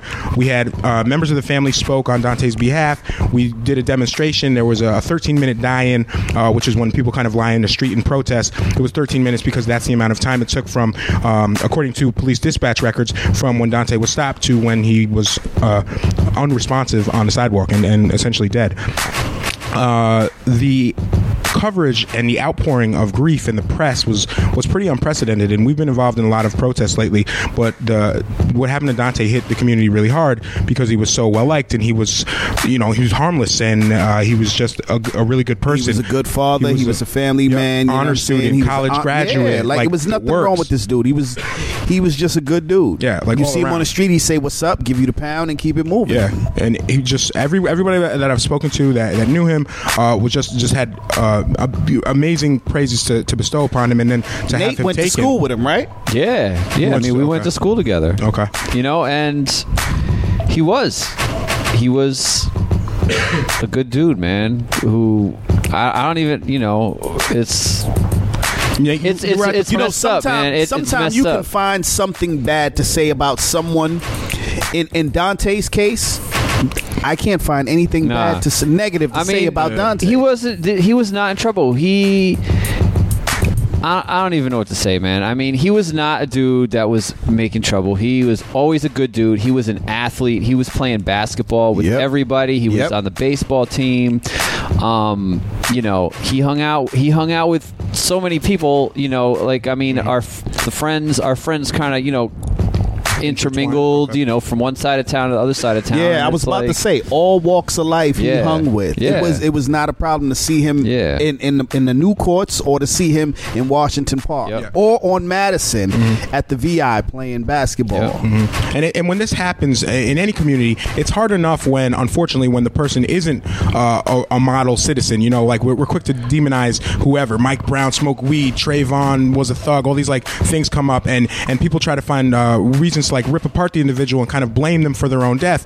And it's hard enough when that happens, and that shouldn't happen because honestly, even if Dontay was an asshole, he didn't deserve Right, to be right, killed. good or bad. Like That's it doesn't. true. It just doesn't That's matter. true. He's but, not alive. But on Right. top of that, he's a good dude, and he could have been any one of us. He could have been you. You went to school with him. It could have been me. Like you know, straight up. We, we studied the same stuff in college. We both wear hoodies all the time. Everybody in here got a hoodie on right now. You know, like so. It could have been any of us walking around at night. And uh, I think the uh, the family was holding on for a while because they really thought they were going to get some sort of justice. There's cops in the family. They they they didn't participate in the very first protest we did. True, you were there. Remember, we held that that banner up um, in front of City Hall. Right. And the family had declined to come because it was new and they were Right. still grieving. And they're just like, no, we're going to get justice, you know. And and uh, when that didn't happen, you know, it hit them really hard. And um and uh, I would just like to, you know, everyone kind of, you know, think of them, keep them in your thoughts. You can research this case and just let people let other people know. And uh, if you're really dedicated, you can write a you can write a letter to the mayor. Um, you can attend these protests. We're going to have more actions coming up, and we'll keep you informed on, on them. Um, but the, the latest action was just yesterday. Uh, again, over 250 people came to City Hall. We took over the city council meeting. We proposed our own. Um, uh, it's not called legislation. I forget, but basically our own proposal. We uh, had several members of CAMI go before the council. Resolution. And, and uh, resolution. Thank you. And uh, we served as our own independent council, and we took over their whole uh, seminar. We College did you good, Ocasio. Yeah, right. that was that New York State Museum education right there. Yeah, all the words. that million SAT words. It was that SAT prep at the museum. yeah. Uh, so we, we went into the to the council chambers and we uh, took it over while they were trying to hold a, uh, their uh, their usual proceedings, and we read uh, our what's the word again? Say again. resolution. Our resolution. Um, and resolution. it was you know it was it was powerful, and uh, some of them some of the council members didn't like it. Others were thrilled that we were there because I feel like um, a lot of times there's just not a lot of um, anger and outrage and like involvement in, in these in these type of things, and and it's it's good to see people come together for this. It's unfortunate that it took something so tragic for it to happen, and uh, both at both events, uh, members of the family broke down, and I think a lot of people it just really hit home like how how real this is. You know, this isn't just something you're reading on the paper anymore. And uh, I think when uh, when the Trayvon Martin situation happened, and uh, even the Mike Brown situation happened, people were saying, you know, how long before it happens in your city, right? And then it like happened in ours right away in Right April. away. Yeah. so Right. fast. It's like, oh my God, this just happened again. And, he, and then he's not the first person killed by Albany police, but um, just for it to happen so close to home, uh, I think a lot of people just weren't ready for it, and it, it just uh, it just hit, it just hit people in a, in a really in a really powerful way.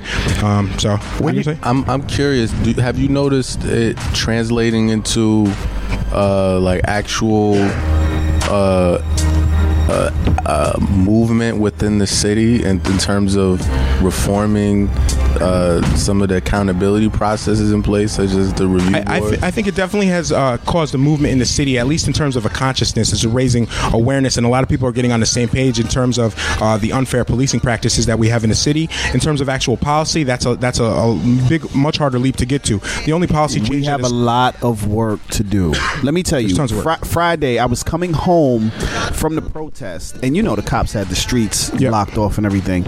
And I'm not gonna I'm not gonna shout out my dude's name or anything, but a good friend of mine that I've known for like 17 years had just got out of his car and was talking to me. We talking about the music stuff because that's how we, you know, that's how we bond over music. And he's like, "Yeah, you know, they got something going on over over there. I think it was a big accident or something." And I'm like, "What are you talking about? I, I, I just came from the protest. What are you talking about?" He's like, "Nah, they got the streets blocked off. The cops is over there from from a car accident." I said, "No, brother. Wow, you're not even aware of what's going on What's in your own neighborhood." Hmm. Yeah, I mean, a lot of people didn't know, and uh, you know, there, uh, there, people are people are busy. People are doing their own things, and a lot of people are, are going through their, you know, they have their own issues. Not everyone's aware of what's happening, but that's why we are keep at we're trying. That's why we have to do this. You know, Yeah. like the coverage, uh, the You press gotta coverage. get you of- gotta get Stephanie on um, flyer duty. Yeah, right. That's what's up. Yo, And the kids. Let, let me just say this: the, the, the coverage we got on this on these protests was some of the best best coverage and most abundant coverage we've had. And we had thousands of people who weren't aware of of Dontay's case. They're now aware of it. Uh, we actually did outreach in the neighborhood before the protest to get people to come out. So we were handing uh, flyers out and putting uh, you know putting uh, flyers in mailboxes, doing hand to hands. Uh, fl- we put flyers on cars all up and down Clinton Ave, Second Ave. Like and and it was presented in a decent light. Oh Right. yeah, you know, You know? it was it was we we put what Yeah, we they, they definitely did we didn't- not make us look like we were enemies or, or, or were We- we- heathens or out there doing, you know, committing crimes. We weren't the militant organization. The, yeah, like the press. That a lot the of Fo- the that a lot Fox of the News press, likes to yeah, call us. A lot of the press handled it more responsibly than I uh, expected them to, or Right. than they usually do. And I think uh, Channel 10, Channel 13, all over Albany did a great job uh, covering the story. And they don't even usually cover stories like this. right. Uh, Nate, So yeah, so this is my que- this is my question to the group. Okay, I kind of had a moment at the at the protest where um, I was presented with a with a decision to make, right? And so what happened was I'm laying in the middle of Henry Johnson Boulevard, and I'm approached by a reporter. Oh, that was you. Uh, uh, yeah, one of the girl from from WNYT Okay. approached me and said, "Would you would you do an interview with us?" While you're laying down while, on while the I'm street. laying in the street. And I and my immediate response, and I had kind of planned this out before. I kind of thought to myself, I'm really not the right person, right person t- to talk to the media Uh-huh. in this case. And so I, I said to her, no. I just said right out, right, right out, no. Mm-hmm. So my question to you is. Do you guys think I did the right thing? Should I have spoken, or should I have Yeah. di- misdirected her to you, or to Angelica, or to someone I else who's a bigger I was voice? talking to people from Cami about that because we were laying in the street and we heard a reporter while we're like chanting and like Yeah. lay, doing a Yeah. say, Right. "Would you like to speak?" And she like puts the mic down, right? Yeah. I couldn't see it was you because was I was me. laying down in the street. So Yeah. we talked about that. All right. Aside from whether or not you were qualified to answer any questions, what the fuck was she doing? Like, why is she going up? Like, are you kidding me? Like, we're, we're sitting here doing like a, a protest, real and you can't wait. I know, you I can't know. wait till you're off your back. Like I we're know. having. It's like Right. it's like um, let's have a moment of silence, and then someone's like, "Excuse me, some questions." Yeah. So to- total disregard. I thought that was super offensive. Uh, that that that reporter did that, and Yeah. even though some of them are, are reporting on it uh, well, they it's like they have no tact, and they feel like they're entitled to every space and and uh, uh and like to have to have us like cater to them because they're there. I had two incidents with with the press. Uh, J- did you have something to add, JB? I'm sorry. No, I'm no, like- go ahead, go ahead, go ahead. You, you just reminded me of two incidents I had with the press that were totally negative. The both were yesterday at, at the rally. The first, I was filming, documenting the event for uh, for our uh, uh, page, like the Cami page, and a reporter came up to me and asked me to do an interview, and I said I can't do it now. I'm I'm filming, and she goes to me, "Oh, you don't want us to uh, document your story or broadcast your story?" I'm like, "Excuse me, there are hundreds of people here. I have other duties to do. Yeah. It's not my job to just be like at your beck and call." And they think they're doing us a huge favor. And you have to remember, the media is a tool, but they're there for ratings. They're Right, there right. because they hope somebody Right. starts a riot. They Yep. hope someone gets Uh, shot. yeah. They hope someone gets hit by a car. Like Right. that's why they're there. They're Right. not there. They don't give a shit true. about Dontay. So that really bothered me. It's like you're coming up to me and now you're going to try and like badger me, belittle me because I'm not saying. I yes, hope everybody- Yes, sir, ma'am. Let me just drop what I'm doing and do your interview. and, and sing you a sing you a dance, you know, dance you a jig real Yeah, right. quick. Like, come The on! I hope everybody realizes that what media's purpose is. It's Yeah. not. It's not there to tell the story. It's Yeah. there to get, Get ratings. Exactly. And the second incident that happened was with Craig Smith from CBS 6. He's tonight's second, don't Google that. But look at him. He just looks like an asshole. All right, I'm going to And Google it. Here's the problem. Craig Smith, Here's CBS. The, here's the problem with Craig Smith. We did a presentation. We uh, decolonized a statue of uh, Philip Schuyler in front of City Hall. Philip Schuyler was a slave-owning, genocidal mass murderer who we have a statue of in front of City Hall. We took it over. We paid tribute to our ancestors and we paid tribute tribute to people who have been killed by state violence. Did you bring him up? Did you? Look, Yes, look I he have does- His, he does. I have his LinkedIn profile. but you know what? I got I got a couple of Craig Smith? Smiths up there. Craig Smith, CBS Six. I have been a television news. Wait, I, this needs the white devil's advocate voice. Yeah, read it. I as- have been a television news Special anchor, guest Craig Smith. reporter, Oh, and yeah. producer since 1988. Yep. Reporting stories in Albany, New York. He's an asshole. He's an Hartford, Connecticut, Greenville, South Carolina, etc., etc., etc. Thank you, Craig Smith. uh, Shout out CBS to six. White White Devil's Advocate White on Devil's the check. Advocate. Oh, that was Craig Smith. All right, so here's why here's why I have beef with Craig Smith, right? So we're doing the protest. The protest. We, we've t- we've reclaimed the statue that is a, a paying tribute to a horrible person, and we're reappropriating it to pay tribute to Dontay Ivy and also uh, several victims of state violence. And while we're doing this protest, I uh, I, I had handed somebody the bullhorn at some point, and I'm kind of just you know observing what's going on, and I'm filming, and I see this tall white man walk to the back of the protest and climb up the back of the Oh, it's statue Craig. and he's like looking down on everyone and then he starts counting people like pointing to them right while we're while we're paying tribute to dontay and i'm like who is this tall ass white dude he, he actually looks a lot like philip schuyler in his suit like standing up there and he's like counting us like chickens Oh, he's right? counting. No, he was counting the slaves that he was. that's what gonna it looked like. It looked like a slave auction. I'm like, why is this? Yeah. Why? Wow. He's like, he Damn. looks so out of place. Did I hear White Devil's Advocate laugh? Oh. I am totally offended by that. By the way. So, Even White Devil's Advocate has a conscience. so he looks. Craig so, Smith should be ashamed of, ashamed of He himself. should.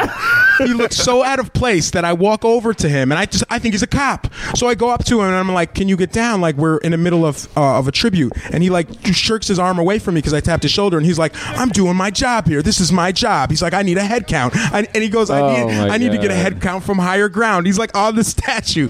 So I'm like I'm like that's so disrespectful. Like we're can you wait we're done? We're paying tribute to dead people right now. And he's like, "I got a job to do." And I'm like, "Well, we have a job to do." So uh, eventually he fi- he like finishes his count and he comes down and he starts like adjusting his tie and he's got a cameraman with the camera in his face and I'm like, "Oh, you're about to work right now. You got work to do." I was like, "Now we both got work to do." So so I'm standing behind him and I'm adjusting my tie and I was like, "Oh, we're about to go live on the air right now, right?" So I'm basically letting him know as soon as he says action, I'm to be taking that camera over, right? So I'm getting all ready and and he's getting pissed off and I'm White looking at the devil's cameraman. Yeah, right. so I'm looking at the cameraman like get my good side. I was saying all this bullshit to him, and eventually he just like walks a few feet away, like 15 feet away, and he does the little report off to the side because I was ready to just be like, "Fuck Craig Oh, Smith on the that. air," I was, and he's from Channel Six. I was gonna be like, "This is Channel 10 reporting live." Like I had a bunch of shit. I, I had like stuff in Should my walk head. by, hit it from the back. Yeah, right. I was. I had all these. I was gonna throw middle fingers up, like Fuck my everything. pussy hard. Yeah, right. I had, yo, I had a bunch of stuff I was gonna say just to like mess up his broadcast because I was no so mad. to any women. no offense to any oh, women, but there's, But, yo, there's he would that have have to do deserved that. He Yeah, would have. yeah, so deserved I was right. so mad at the way he handled himself. So both those incidents happened, plus your incident, Nate. So I, it's like the press. Yeah, they it's they help get the message out there, but they don't give a damn about Nah, what we're doing. not at all. And Not it- at all. it's like they- I I don't even think I've seen more than one black reporter ever. So they're they're already kind of insensitive, or they're coming from a, a position of privilege, or they don't really know what's up. You know, so they don't always know how to how to act or how to behave, and Yeah. they're they're just trying to get the story. They don't really care about the sensitivity of what we're talking about. Um, so I just I'm glad I want to I just wanted to touch on that. I wanted to diss Craig Smith because I'm really I just I don't fuck with him. Yeah. And um, but but overall, it, they were successful protests. I had a good experience.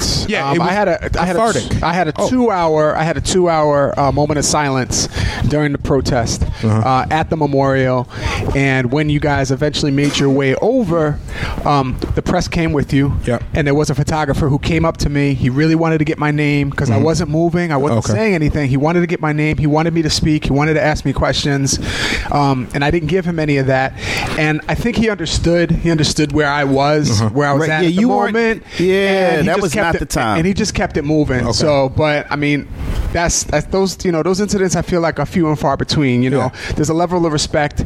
There's a level of intimacy that that they're not a part of, like you said. Mm-hmm. Um, that doesn't really allow them to. They're just not part of what's happening. Mm-hmm. You know, they're covering it from their perspective, which is business, which is ratings, which is money, which Yeah. is you know, it has nothing to do with Exactly. sensitivity. It has nothing to do with uh, you know a personal connection. You know, it's all about their job. Yeah, and you and you kind of have to check them sometimes because otherwise they're they're just you know they'll take over or they feel entitled to do whatever they think they're doing us a huge favor. Um, but what did good, good did come out of that was raising awareness. We got a huge uh, reach with the media. Ocasio, you asked about legislation that's been passed. Really, the only thing that uh, of substance that's come about has been they changed the taser policy. Now you can only tase someone for I think three seconds at a time, which is a long time to have thirty five thousand volts, but still.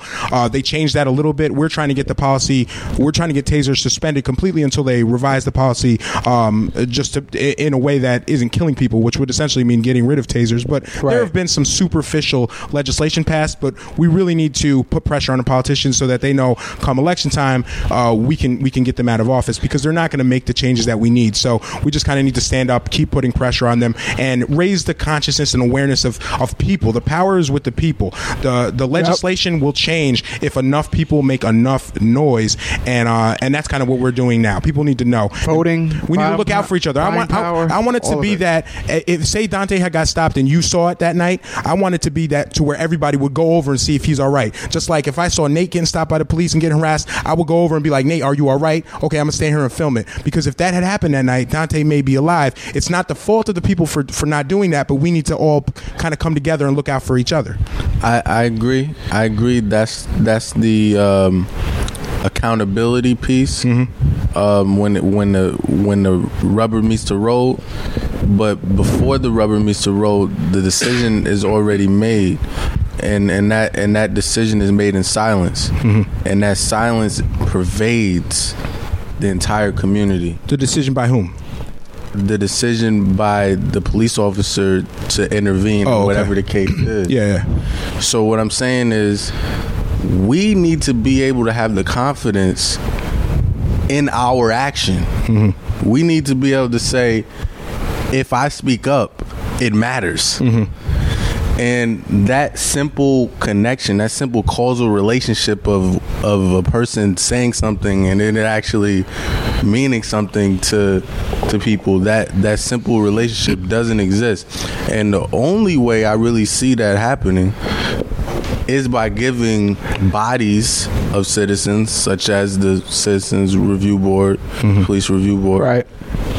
the ability to indict, the ability Oh, absolutely. to, to actually we get a clap sound? You can do the clap sound, Nate. Okay, wait. Okay, okay wait. They, they right, don't. all right. They don't want to put that type of power in our hands. So, though. so Clap this- sound- what clap said is- sound What he said is very important. The Citizens Review Board should be able to indict police officers. It needs to, To be subpoena to information, yeah, everything to like investigate cases. Because right now they're just reviewing. They're Yeah. reviewing themselves, and they're always gonna find But we need that. not. We need guilty. that collective consciousness. It's not just th- three or four people. we have a to have. freaking man. But that's But one thing we're like definitely if- un- lobbying and advocating for. Yeah. Until you can say, "I want you fired," mm-hmm. until you can, until a citizen can say that, everything else is bullshit. because No, right we now, can say it now. No, we actually but did it doesn't, say it But last it doesn't night, matter. Yeah, they Yeah, said it. We, we- said it we- last night. We said Yeah. it Friday. Yeah. But it doesn't matter because we don't hold the power to actually get them out of office. But, but They know do, they- that's they- why we need to raise collectively, like have people out there. I still think it's important to have people Yes. out there and bringing more people because our protests are building steam. And as more people say, okay, this needs to change, we need to vote for people who are going to give the review board power. We need to vote for someone who's going to have the, the balls to say, okay, this uh, these officers need to be at the very least fired, if not indicted. We need to get a district attorney who's not scared to prosecute police officers. And all of these things can happen if uh, people are just standing up for it and they're not afraid of the police and they're not afraid to speak up and take over City Hall or do whatever we have to do And that's to make sure the these policies get passed. in that fear. Yeah, and until these policies get passed, we need to make sure we have each other's back so that if I see Dontay or my worst enemy getting stopped by the police and harassed, I'm gonna stop and make sure he's all right and and have his back and film that and at least try to intervene. Just like we've seen so many instances where the like the little girl in South Carolina and the girl in Texas getting beat up by the Right, cops, right? right. Um, I think a lot of people that are are in the movement saw that and they said, "Damn, I wish I was there because I would have took that bullet that day or did what I had to do to stop that from happening." I think a lot you, of people You know that wouldn't have happened on my watch. Yo, bro. I know so many people. Even I know people who who like the police who would be like, "Yo, I need to save this girl right now." You Right. know, and, Yeah. and we need to get to a level where we're not afraid to. Sometimes you just got to take that ass whooping, or even God forbid, put your life on the line to stand up for what's right. I don't advocate people just dying willy nilly or killing each other for nothing, but I do believe there are certain things worth dying for, and unfortunately, we're put we're occasionally put in positions where you have to make that choice. So when this happens, or you witness this, and you see a little girl getting beat up, or you see someone with a heart condition being tased, you know, if you're in that position where you can intervene, and um, I, I I would encourage people to just like weigh weigh that out. Think about the outcome, the cause, the effects, the benefits, and and if you can in any way prevent or mitigate that, I would encourage people to do it. Indeed, because think about it. Uh, too often, someone is someone's life is taken, whether it's you know from a bullet, or from a taser, or from you know an improper uh, restraint or some sort of a hold. A, a person's life is taken, and the results, more often than not, is not that police officer being e- executed because that's extreme and we don't want that. It's not that police officer losing their job. It's not that police officer going to jail. Right. It's none of that. Nothing. Yeah. Those officers get, um, you know, they get on, put on temporary leave. they get paid, paid leave. Yep. and then and then they go back to work. Right. After the smoke is cleared and we stop yelling. Right. Mm-hmm. We stop complaining. You know, that's but see, this time we're not stopping. And and that's that's where the difference is. We're not stopping. Every week you're gonna hear something. Every week you're gonna see something. I agree. I- There's I- there's no room to people- stop. If we stop now, yeah. if we stop, then everything we did over the past eleven months Mm. was for nothing. Well, and, and this groundwork has been la- been being laid since the '60s and even before that. But you, but you're right. There's a there's definitely we're at a, a critical mass now. You know where this stuff is happening, and I think people are starting to see this in terms of you know what if this is true master? What if this is one of your kids from the museum? It's like I can't just let what happened to Dontay slide because next time it's going to be my nephew, and now what? I'm now I'm now what? Like now now I'm going to be in the streets protesting. I, I have power now. I'm going to do what you, we have to do what's in our power to protect ourselves and think about the future. And unfortunately, we're never really going to know how many lives we've already saved. How many cops have already thought twice about something because, damn, the city is kind of hot right now. I need to think twice before I pull this taser out. Like, how many lives have we saved that we don't even know about? There's probably some kid walking home right Mm. now that a cop was just like, eh, whatever, you know, because I just don't want to deal with these motherfuckers at City Hall again or whatever. You know, you never know. They don't want they don't want to lose their job. They don't want to have to. That doesn't really happen. But they don't want the public opinion. They don't want their Facebook. They don't want to be on vacation and that- yeah, and right. still get paid for it. or or they, or they just don't want to deal with the her- the paperwork. You know, whatever it is, they know that people are watching now, and we'll never know how many lives we may have already saved just by putting pressure on people. Right. You know, so I, I think that's what that's we that right there is enough reason to keep it up because I want cops to think two and three times before you they said stop their, me. You said their names loud, man. Yeah. You said their names loud when when when they go up Hmm. to the to the to the cash register at Ocean State Job Lot and they hand in their credit card Yeah, yeah. for their food. You're gonna be So they're gonna be like,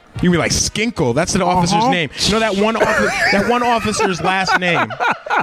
Yo, that ass. You're right. Yep. People know we got their Yep. addresses, everything. That Yep. one, that one officer that, that was involved in killing Dontay. There were, there were three or four officers. Say involved. all right now. His last name. Hang on. The only one I have memorized. We his last name was Skinkle, and I just feel like at least he got punished by having the worst last name ever, and he'll have that for the rest of his life. Skinkle just sounds like a killer. yeah, ass. yeah. He sounds like one of the characters in Dark Crystal. exactly. All right. Uh, last you yesterday. Gelfling or you Skinkle? Skinkle, right? That's the worst. Sounds like a uh, Ace Ventura. Wasn't it the bad guy from Ace Ventura, the football player? oh, was it Finkel? Finkel. Oh, okay. Finkel, Finkel, yeah. whatever. Wait, wait, is it Smeagol? Smeagol. Smeagol. Exactly. See? Smeagol. Now you get it. right, right. The Lord of the Rings. Worst last name ever. So rest Wait, what were the Dontay officers' Ivey. names? I can't remember now. Hold up. Hold Go- Google I'm a Google and, and Skinkle. Dontay Ivy, and the rest will come up. I, I can't believe I don't have these memorized. Ginkle.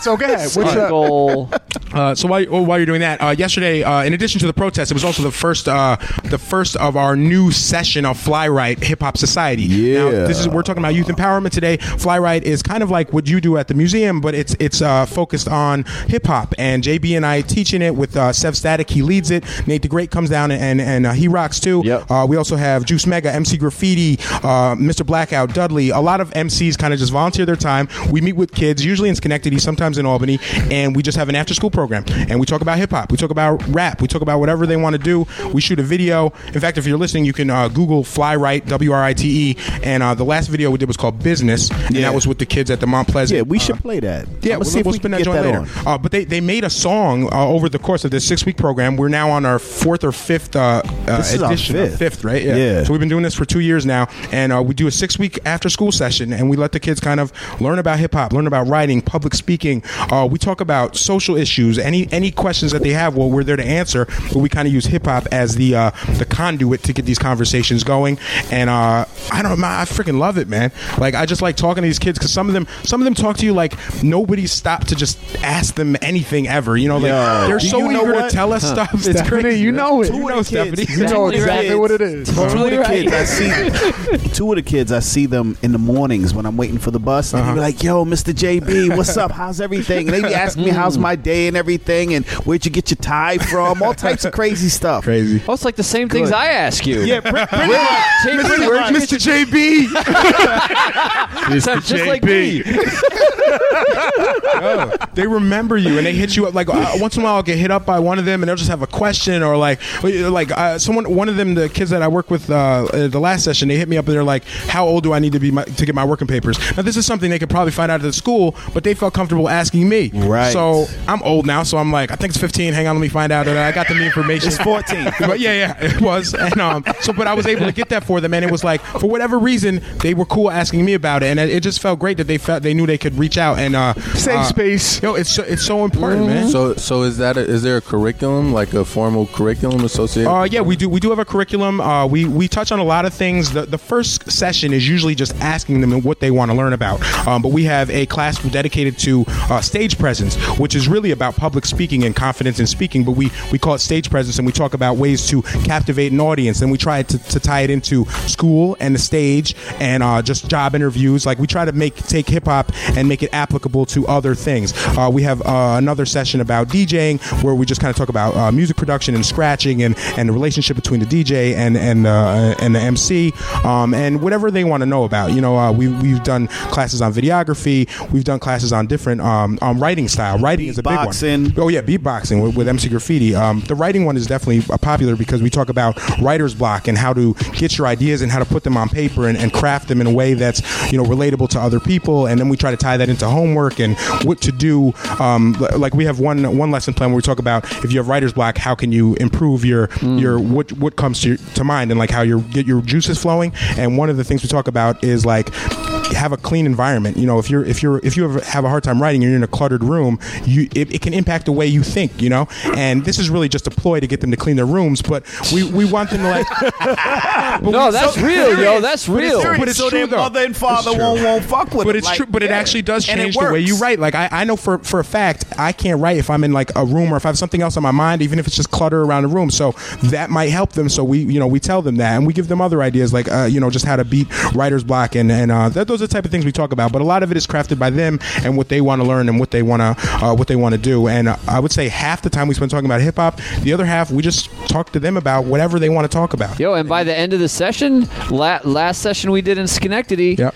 They, everybody walked away. They had a fully recorded song and a video. So proud. Some of them still you re- rapping. You record Yeah. these Yo, lessons. Yeah, we well Yeah, we don't record all we the don't lessons. record the but lessons. We get footage for the video usually at some of these lessons. Um, but uh, but yeah, we like a lot of times we'll be filming it, but we just kind of use it as backdrop for the music video we make at the end. Yo, shout out to Go- Jody Gomez. We had him. Word. We had him come to freaking Beat Yeah, Shot. he this performed summer it. Yeah, and dude performed at murdered Beat Shot. it. Yo, he was murdered the it. yeah, Yep. he was the he was the youngest youngest performer in the history of B Shot. Right. Music At festival. what? How old? 15. 15 14. years 14. old. 14. yeah. 14. We had like two- he was like a prodigy. We had two 14 year olds. Yeah. We had one person hit us up. Uh, hit, one guy's mother hit us up directly online. She said, you know, her, fa- her son has um, he has Asperger's, Right. And he all he does is beatbox.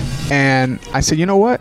We're doing a fest. You know, we're doing this festival. We do beatboxing at the festival on our second day. He can just come up. He can just come up and join them. And she was like, "Oh my goodness, are you kidding me? That would be phenomenal."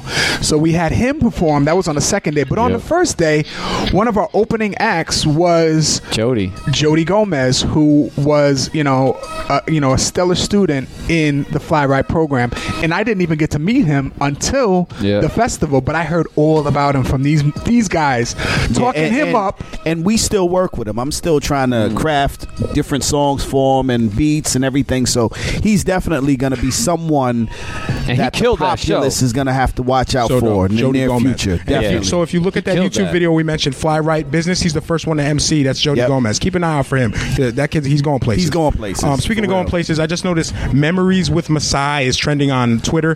So I don't know how that happened, but uh, shout out to Don Fonz, Angelica, Matt Murray, Surprise! Surprise. Taina. Yeah, I don't know what Happy the hell's happening. I just, I just. Hashtag Oh, that was your guys doing. Oh, okay. Because I just Actually, it was Kiki. It was doing Kiki. it. Oh, really? We can't yeah, take. yeah. We can't take the freaking. Nah, we I got can't like do that. 50 notifications. Yeah, I can't take like, her what's credit. happening I on my can't take phone her now? credit. Okay, so everybody's uh, hashtagging memories with Masai and posting bad pictures of me. Great. appreciate, appreciate that, guys. Every single memory, I'm just drunk.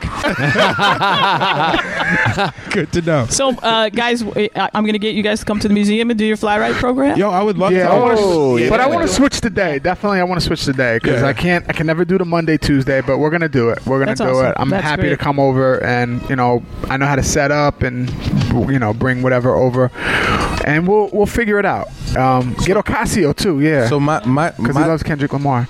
my my, Yes. My my interest is in scaling what what you guys are doing. Like, we, we're already trying to scale it, man. We're, we're, Okay. we're, we've we've had other school districts, other states approach us, Oh. hit, hit me up, hit Messiah up, hit Sev up, asking how can we be a part of this? How can we bring this to our district, and and how can we duplicate this? Can you can you cla- what do you mean by scale? Can you clarify for me? yeah, exactly what I Just said. just spread it out. Oh, like spread it out. Okay, yeah. Yeah. I, had, I actually had a guy hit me up from California, and he's like, "Yo, I heard, I saw the video, and he's like, I want to get something started here." So I took all of our itineraries and lesson plans. I and I just sent them to him. I was like, "Do whatever you want. Copy the shit out of them. Take credit. I don't care. Just get it going. I really don't care. I just want that's the point. Yeah, that's the point. I don't care. He's like, he's like, "Oh, I'll give you guys credit." It's I'm like, not "Sure, about the whatever." messenger, Nah, it's the message. I'm like, I don't care if you slap your logo's on here, whatever. I send them the word documents. I'm like, just get it going. Anything else you need, you know, Boom. that's what that's all we want is like Exactly. other people doing this. And he just saw the video and was like, Yo, this this is really cool. I think I can do this. He's like, I don't know how to teach, but I know how to DJ. And he's like, I could show someone that. So um, he's, he said he was going to reach out to some MCs. Uh, actually, I should I should hit him up and see how that's going. But yeah, that's the Yeah, type of thing where we just want other people doing this because the intervention is so important. And, Yep. and this will kind of tie into our next segment because uh, we're talking about the uh, victim to criminal pipeline because so many kids, and we touched yeah, on this school earlier to school to prison pipeline. school to prison pipeline, but a, a lot of the the kids who end up uh, in the prison systems are they start out as victims, right? They're victims of poverty, they're victims of abuse, emotional, physical abuse. Um, so we we need to realize that a lot of the people that are we see as criminals, whether or not they committed the crimes, but if somebody did commit a crime, they usually started out as a victim. Uh, in fact, maltreatment, that's abuse, and child pov- poverty more than doubles the probability that a young person will engage in criminal activity. That means that the best way to stop crime is to stop abuse and poverty. Uh, but we don't really approach uh, uh, crime like that. We just say let's just stop the criminal, like go after the criminals when they're in the act or when they're already committing that. Um, so programs like you know, like what you do and and what we're doing, the whole idea is to kind of get to these kids and help them if we can, you know, and like give them an give them an outlet and um and try to just make it so that we can if we can mitigate some of their circumstances or pri- provide support systems that they don't have, they uh, we can help alleviate some of the abuses that would cause them to eventually uh, get into the criminal justice system. It's true. When you start them young, um, the younger you start having these conversations, and we have these conversations. We've actually, with the teenagers in particular, Mm-hmm. we've been talking about Dontay. Um, I want, you know, I want them to be part of the news. I want them to be part of the community. Um, sometimes it's sitting around for a couple hours, as as Ocasio said he used to do. We will sit around and have conversations about what's going on in the community. Um, what happened to this guy? What happened? Right. you know, was it right? Was it not? What are your fears? Um, we've talked before about gang violence. About uh, I, I can't tell you how many of our young men have experienced, um, you know, abuse from the police. Just walking home. Um, you know, one of my favorite students um, used to talk about it all the time. He had to walk from the museum to to Arbor Hill to the Pembroke Triangle, and how many times the cops stopped him, threw him over the, the hood of the car. Um, so to have these conversations when they're young, um, to to just to kick this around so they understand that this is what's happening in the community, this is what you need to be aware of.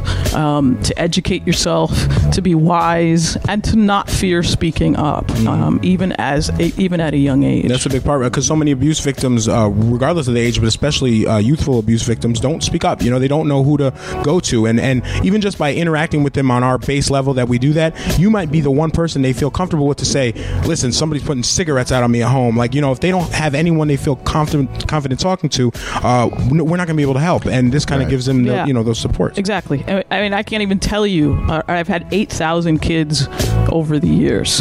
Um, I can't even tell you the stories and how many kids with horror stories, quite frankly, will open up and share because we've established a family. We, we have, you know, open communication. I was just telling my boss today about three children early in my career, just sitting outside the back door of the museum. It was a cold November night. Three little kids, one four, one six, and one eight, huddled in a little alcove, freezing. Their teeth are chattering. I'm leaving about eight o'clock. Somebody had kicked them out of the house. Dad had kicked them out. Said, "Go find your mother's house." They, they didn't know how to find it. They had no clue. It's pitch black.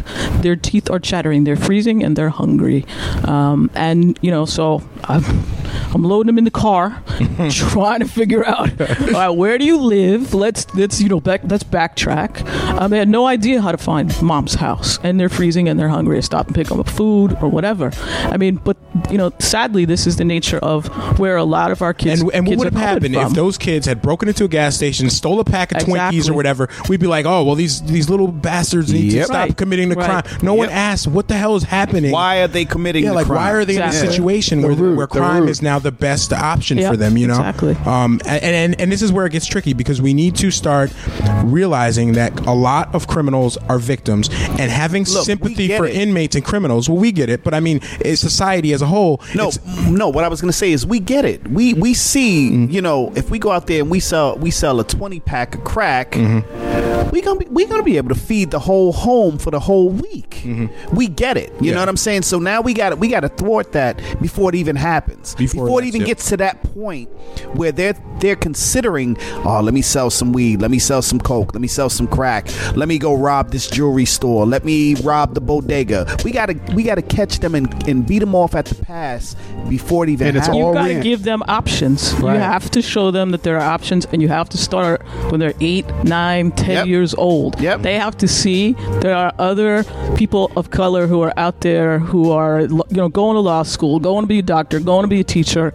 Um, you know, to see you guys coming into their, you know, to their program. I used to see DJ True all the time, and you know, he would talk to them about everything. I mean, that makes a huge difference, especially in the lives of kids Mm-hmm. who don't have a dad at home or don't have that many adults And they're having that conversation. Forget, forget even just having the dads at home who don't have a male Exactly. figure Yes. to Right. look up to, or, Right. or a male figure of color Yes. to look up to. or or the the reinforcements come to them in abundance, but they're they're so negative. Whether it's video, video game, Right. or music, Right. You know, those are other just other supplemental inf- you know influences that are continuously in their in their path. They're Yeah, they're their phone. inundated with those. You know what I mean? They man. don't get to they don't get to have as much time with the educator Mm-hmm. as they might with some of those other negative reinforcements. You know what I mean? Right. and, and even beyond having access to resources and,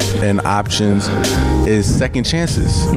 Uh, a, Right. lot, a lot of times we, we take for granted that we had second chances, and, and really a lot of people don't.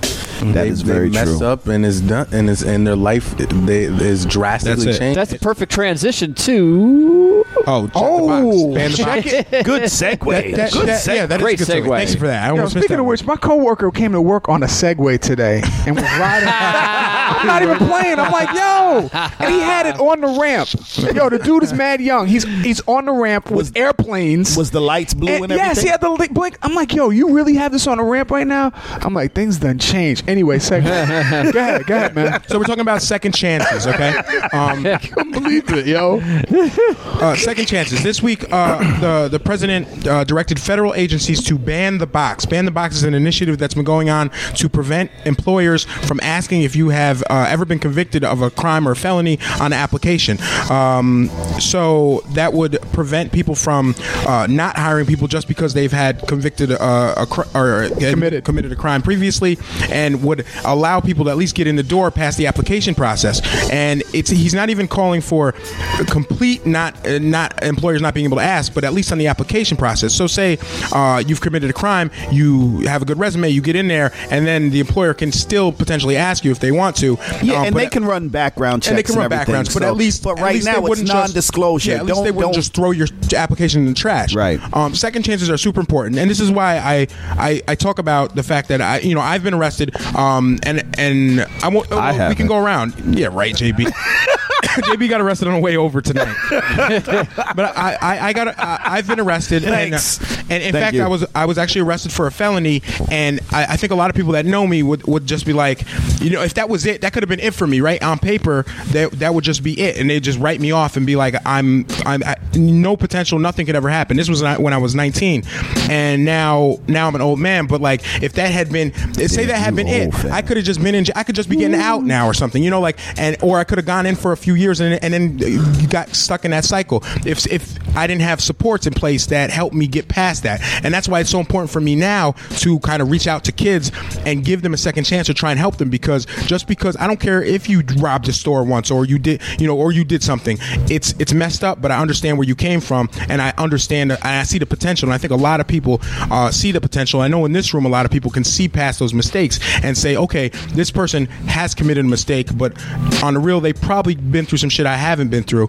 And the kid I mentor now has he's gone through things that I thought I had a tough life, and like the kid I mentor now, we just started. well, I say we, uh, he just started college, and it's like crazy for me to watch because the you know all the things that he went through, I probably would just be in jail somewhere. Like fuck it, I'm gonna just sell drugs or you know like you know like uh, so it's amazing to me Let's to see how resilient. Yeah, you know like and easy right quote unquote. but it's amazing for me to see how far and how much potential he has and what he can accomplish. And uh, I think some people see me and they would be like, oh, I cannot really believe that you know that used to be what you were about. Like you, they think I'm a, like a positive force, and I and I like to think I am too. But they would have written me off if they said, oh, you're a criminal. That's it. So we need to start to like realize people deserve second chances, and just saying, oh, somebody committed a crime or they've been in the system, that doesn't mean that they're useless and that somehow they're not a va- don't have value as a human being and as a member of society. Hold on. Stephanie, question.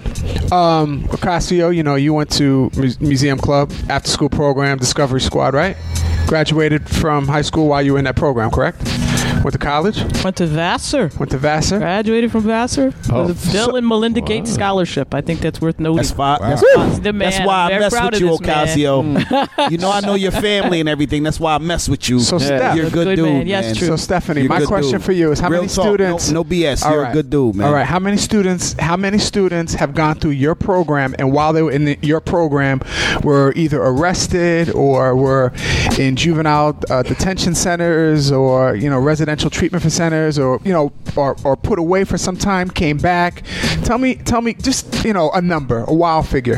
Um, I mean, you know, usually every year there is there is there are a number of kids. I can't tell you how many times I've visited the Albany County Jail. Yeah. Uh, because some of the kids, somebody got you know in the wrong place at the wrong time or just did something stupid. Um, I I can't tell you um, how many kids have called me and asked me for bail. Yeah. I can't. tell- I mean, it's there's there are any number of them, um, but thankfully, you know, they're they're calling you know they're calling someone from what they consider their second family to, to try to help them out. And I, I you know as ocasio said i'm a total believer in that second chance. You know every day is a new day. You messed up. Um, i had a young man come back to me not too long ago. He was um, selling drugs. He was still going to the high, Albany High, and um, he was, um, you know, so he was arrested, and he was he was um, a student a, a student with challenges. Um, he was um, in special ed. He had he had a lot of odds stacked against him. It's been about six years, and he came back. He knocked on the back door of the museum. He's about six foot. I don't know what. Towered over me, picked me up off the ground with a huge hug when I when I opened that back door, and said, "You know, I'm just coming back to let you know that." I heard all the things you were preaching about. I heard what you said. I couldn't do, you know, I couldn't do it at that moment. I got caught up. But I heard what you said. I took all that to heart.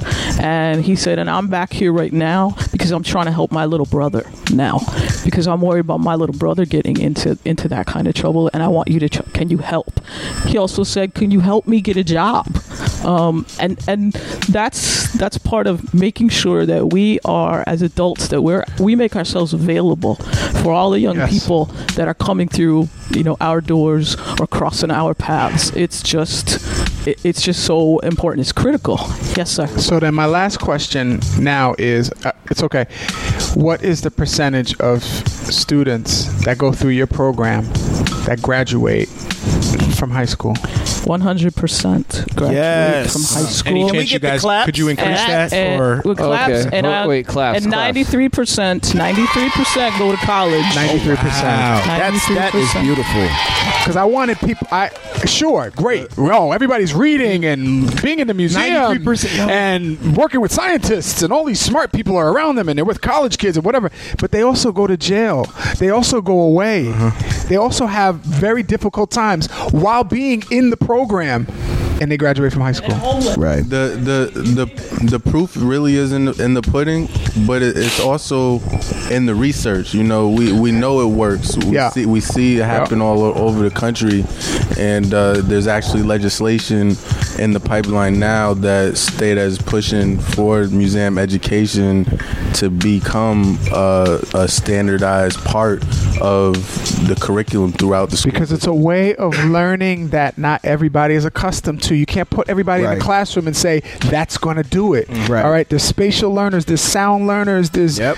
physical learners. There's so many different learners, and the museum addresses like ninety percent of that. The, and, and and I think the the most beautiful thing about Stephanie's program um, is the intergenerational aspect of it.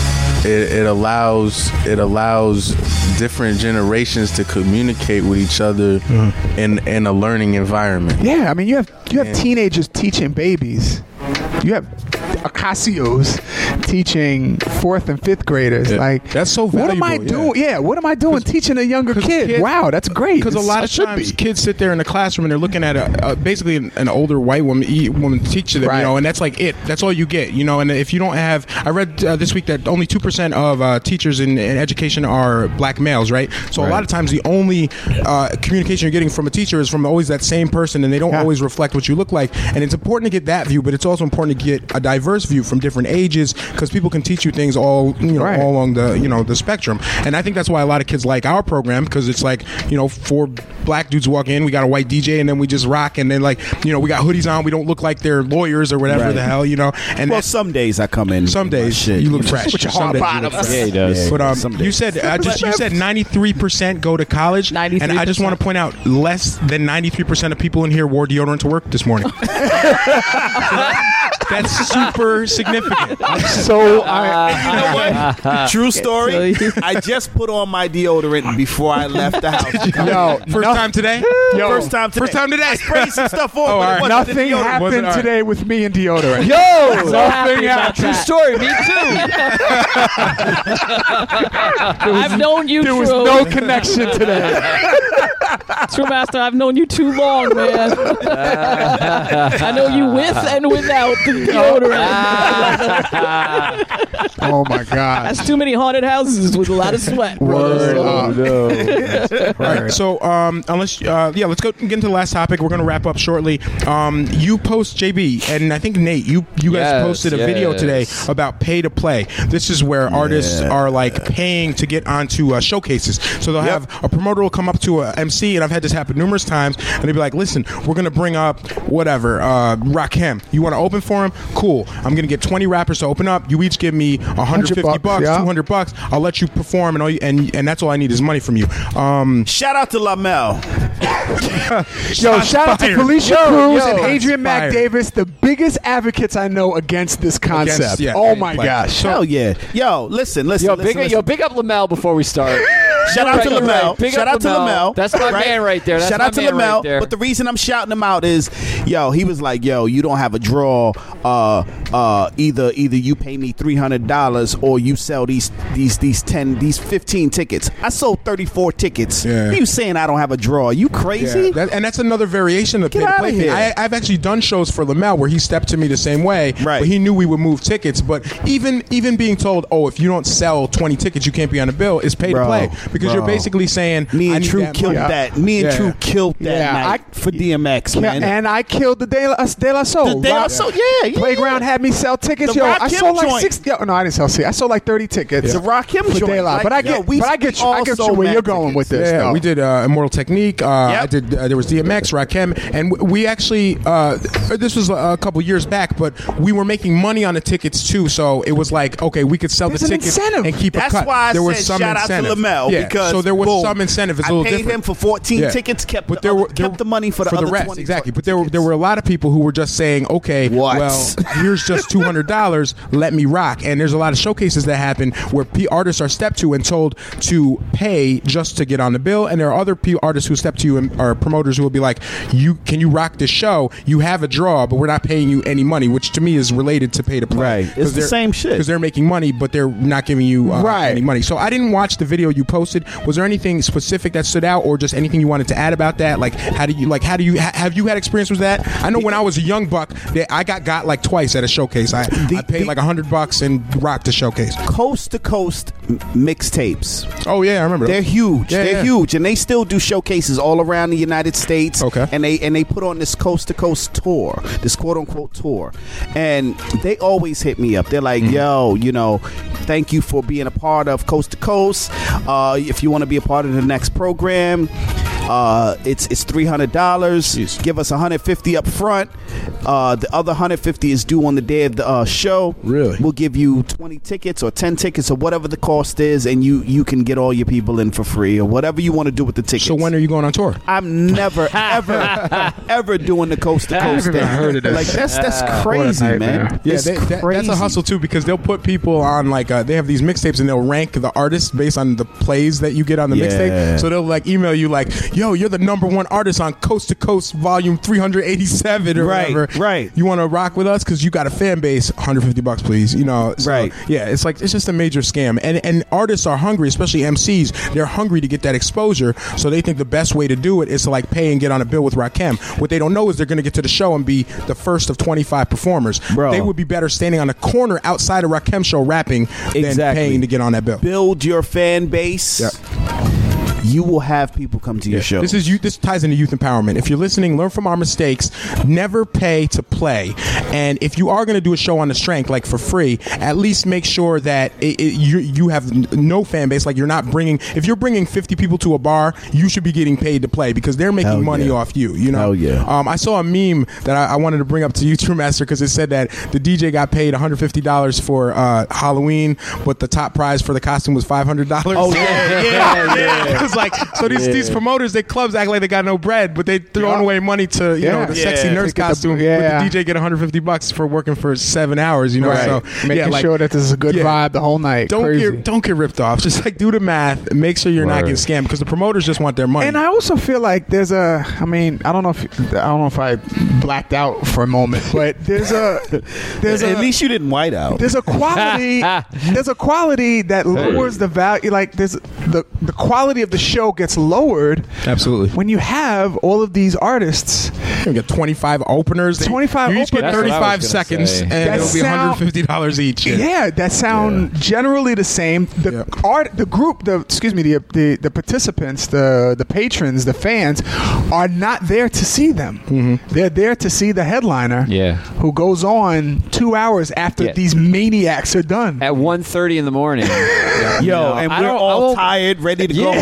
Home after that. Yo, like, I I'll tell you, I won't go to those shows anymore. I went to one of. I won't go to those shows. Shout out to Lamel. Yeah, shout, Yo, yo, well, shout here's the out to though. shout out, but I won't. I cannot sit through twenty right. bad It's acts. bullshit. But he doesn't do and, that and a lot of times they are bad acts He's because messing with the same, the same rappers that have two hundred dollars aren't the same rappers that are really good. It doesn't always mean they're good rappers because the, the broke rappers are at home Wait working on their craft. And Wait a minute. I thought if you paid to play and you paid for your views and you paid for everything, you were And good. you paid to be on oh, that's how that works. I thought that's how it worked. Yeah. hey, Oh, look, but it's but, I, not? but I'll say this: this is this is actually. So if you buy seven thousand YouTube likes, that's not how you get good. Nah, I, I guess not. Speaking I've of been YouTube lied likes, to. speaking of YouTube likes, yo, What? I put out a video two weeks ago, and Yeah, that man. shit got over two thousand views already. you bought those? Alright, yeah, let's yeah. go. How I, much I you- how bought much you six, pay for I those? bought sixteen of them. For real. What's the name of the video? What's the name of the video? Uh, which one? The the one that got two thousand views. Hello, are we having that, a conversation? that one. That one is intelligent design. Intelligent Oh, design. yeah, and, that's that's good off, one. and that's off your new album, Death Perception. Perception, and the yes. album release party is on November When? 13th. Yes, and 15. check it in in thirteenth, and in that video, there's a shout out and a, and a memorial to to sh- to the uh, late great rapper Sean Price. Oh, dope. Word. So if you haven't seen that video, check it out. If you want to share it, that'd be even better. And uh, once again, we hope to see you guys at the release party. I'm going to be performing and celebrating my birthday uh, there, so you guys can buy me a drink. I got some new material to rock. JB's gonna you're gonna do your whole uh, discography. You're gonna do all five albums. I'm gonna right? do all five albums. Yeah, just go Let's through them just- all. Just do them all. Yeah, so he's gonna and, and all Payola- seven EPs too. yes. All of them. So you're all you're you're opening, you're headlining, you're doing Yes. it all. Yeah. he's yep. the opening act. All right, Pretty cool. much. He's hosting. I'm gonna be up there for like six hours. So I can't wait. Uh, you should come. Ship's Pub. We're gonna have uh, True Master and Nate are gonna be there spinning. Yo, we got Oh, Steven yeah. Struce on the drums. Oh, Struce is on drums. Struce nice. is on drums. Shout out to Steven I'm on lights. All right, the light man. Got light detail. And, it's at Ship's Pub. We've only done one or two shows there. We always have a good vibe, a good crowd. It's right across from uh, Memorial Hospital, and well, I love New York Pizzas in that plaza. So it's a, it's a good location, uh, and we just take that place over because usually it's like a different type of vibe in there. At Yeah, the, yeah. uh, There's but, a, uh, yeah, there's a lot of um uh, country music played. yeah, yeah. But Yo, we just take it over. We, we, And we yo, appropriate it. get, get there before eleven o'clock if you want to get food from. And the they have great food. They have a, an Yeah. amazing burger, guys. For those just, of you just come on out. who out. aren't sure, that's where we had the Mike Arson release party, and we Yo, also it had was the so Dilla dope. Beach Jay Shots. Dilla tribute. Yep. Yeah, but we got snowed out. We- but it it was was still snowing, fly. yeah. It was still dope. Yeah. So come out. It'll be fun. Uh, again, that's November 13th. You can buy tickets at beachshopmusic.com and uh, don't pay to perform ever. Ever. That's cool. All right. Um, so I guess we're going to wrap things up. Uh, I want to. That was fun. Yeah, that was fun. I, I enjoyed that. Thank you guys. Great. Um, Did you guys have a good time? I know. I had a great time. You all cost. This was. I hated it. Thank you for having me, guys. This was the learning version. You guys are dope. Uh, Yes. Yeah, normally we're just telling bad jokes and farting and fart handing out candy. Yep, that's it. Yeah, Good to yeah. know. Eat- That's Candy smart with- stuff. And eating candy, And with, eating with, candy. with with with insects. with it, oh my goodness. I Love it. episode. Good- Um, good to if know. you are, a few people hit us on Twitter, on hit us up on Twitter and said they were just tuning in. Keep in mind we have this uh, on podcast. This podcast will be up in a few days. Yo, speaking of which, can I just give shout outs? Uh, yeah, Yeah. shout out to the yeah, a lot of people were Yo, tuning in. We have Agent. Agent Five One Eight, uh, Melissa Fleck, PJ Katz, uh, of course we got Kiki, Tanisha, Angelica Clark, uh, Don Fons, man, Graffiti, Stereotropic. That's a new. That's a new name. I haven't seen that one. Taina, Matt Murray, damn, uh, DJ Italy. He's he's always hitting us up. Shout out boy. to DJ Italy, go. DJ Italy. Word, man. He's he's he's always giving us mad love. Uh being example. I don't know who that is, but that's a new name that I see on Twitter. Uh shout out to Scout. Shout out to Don Dan Hogan.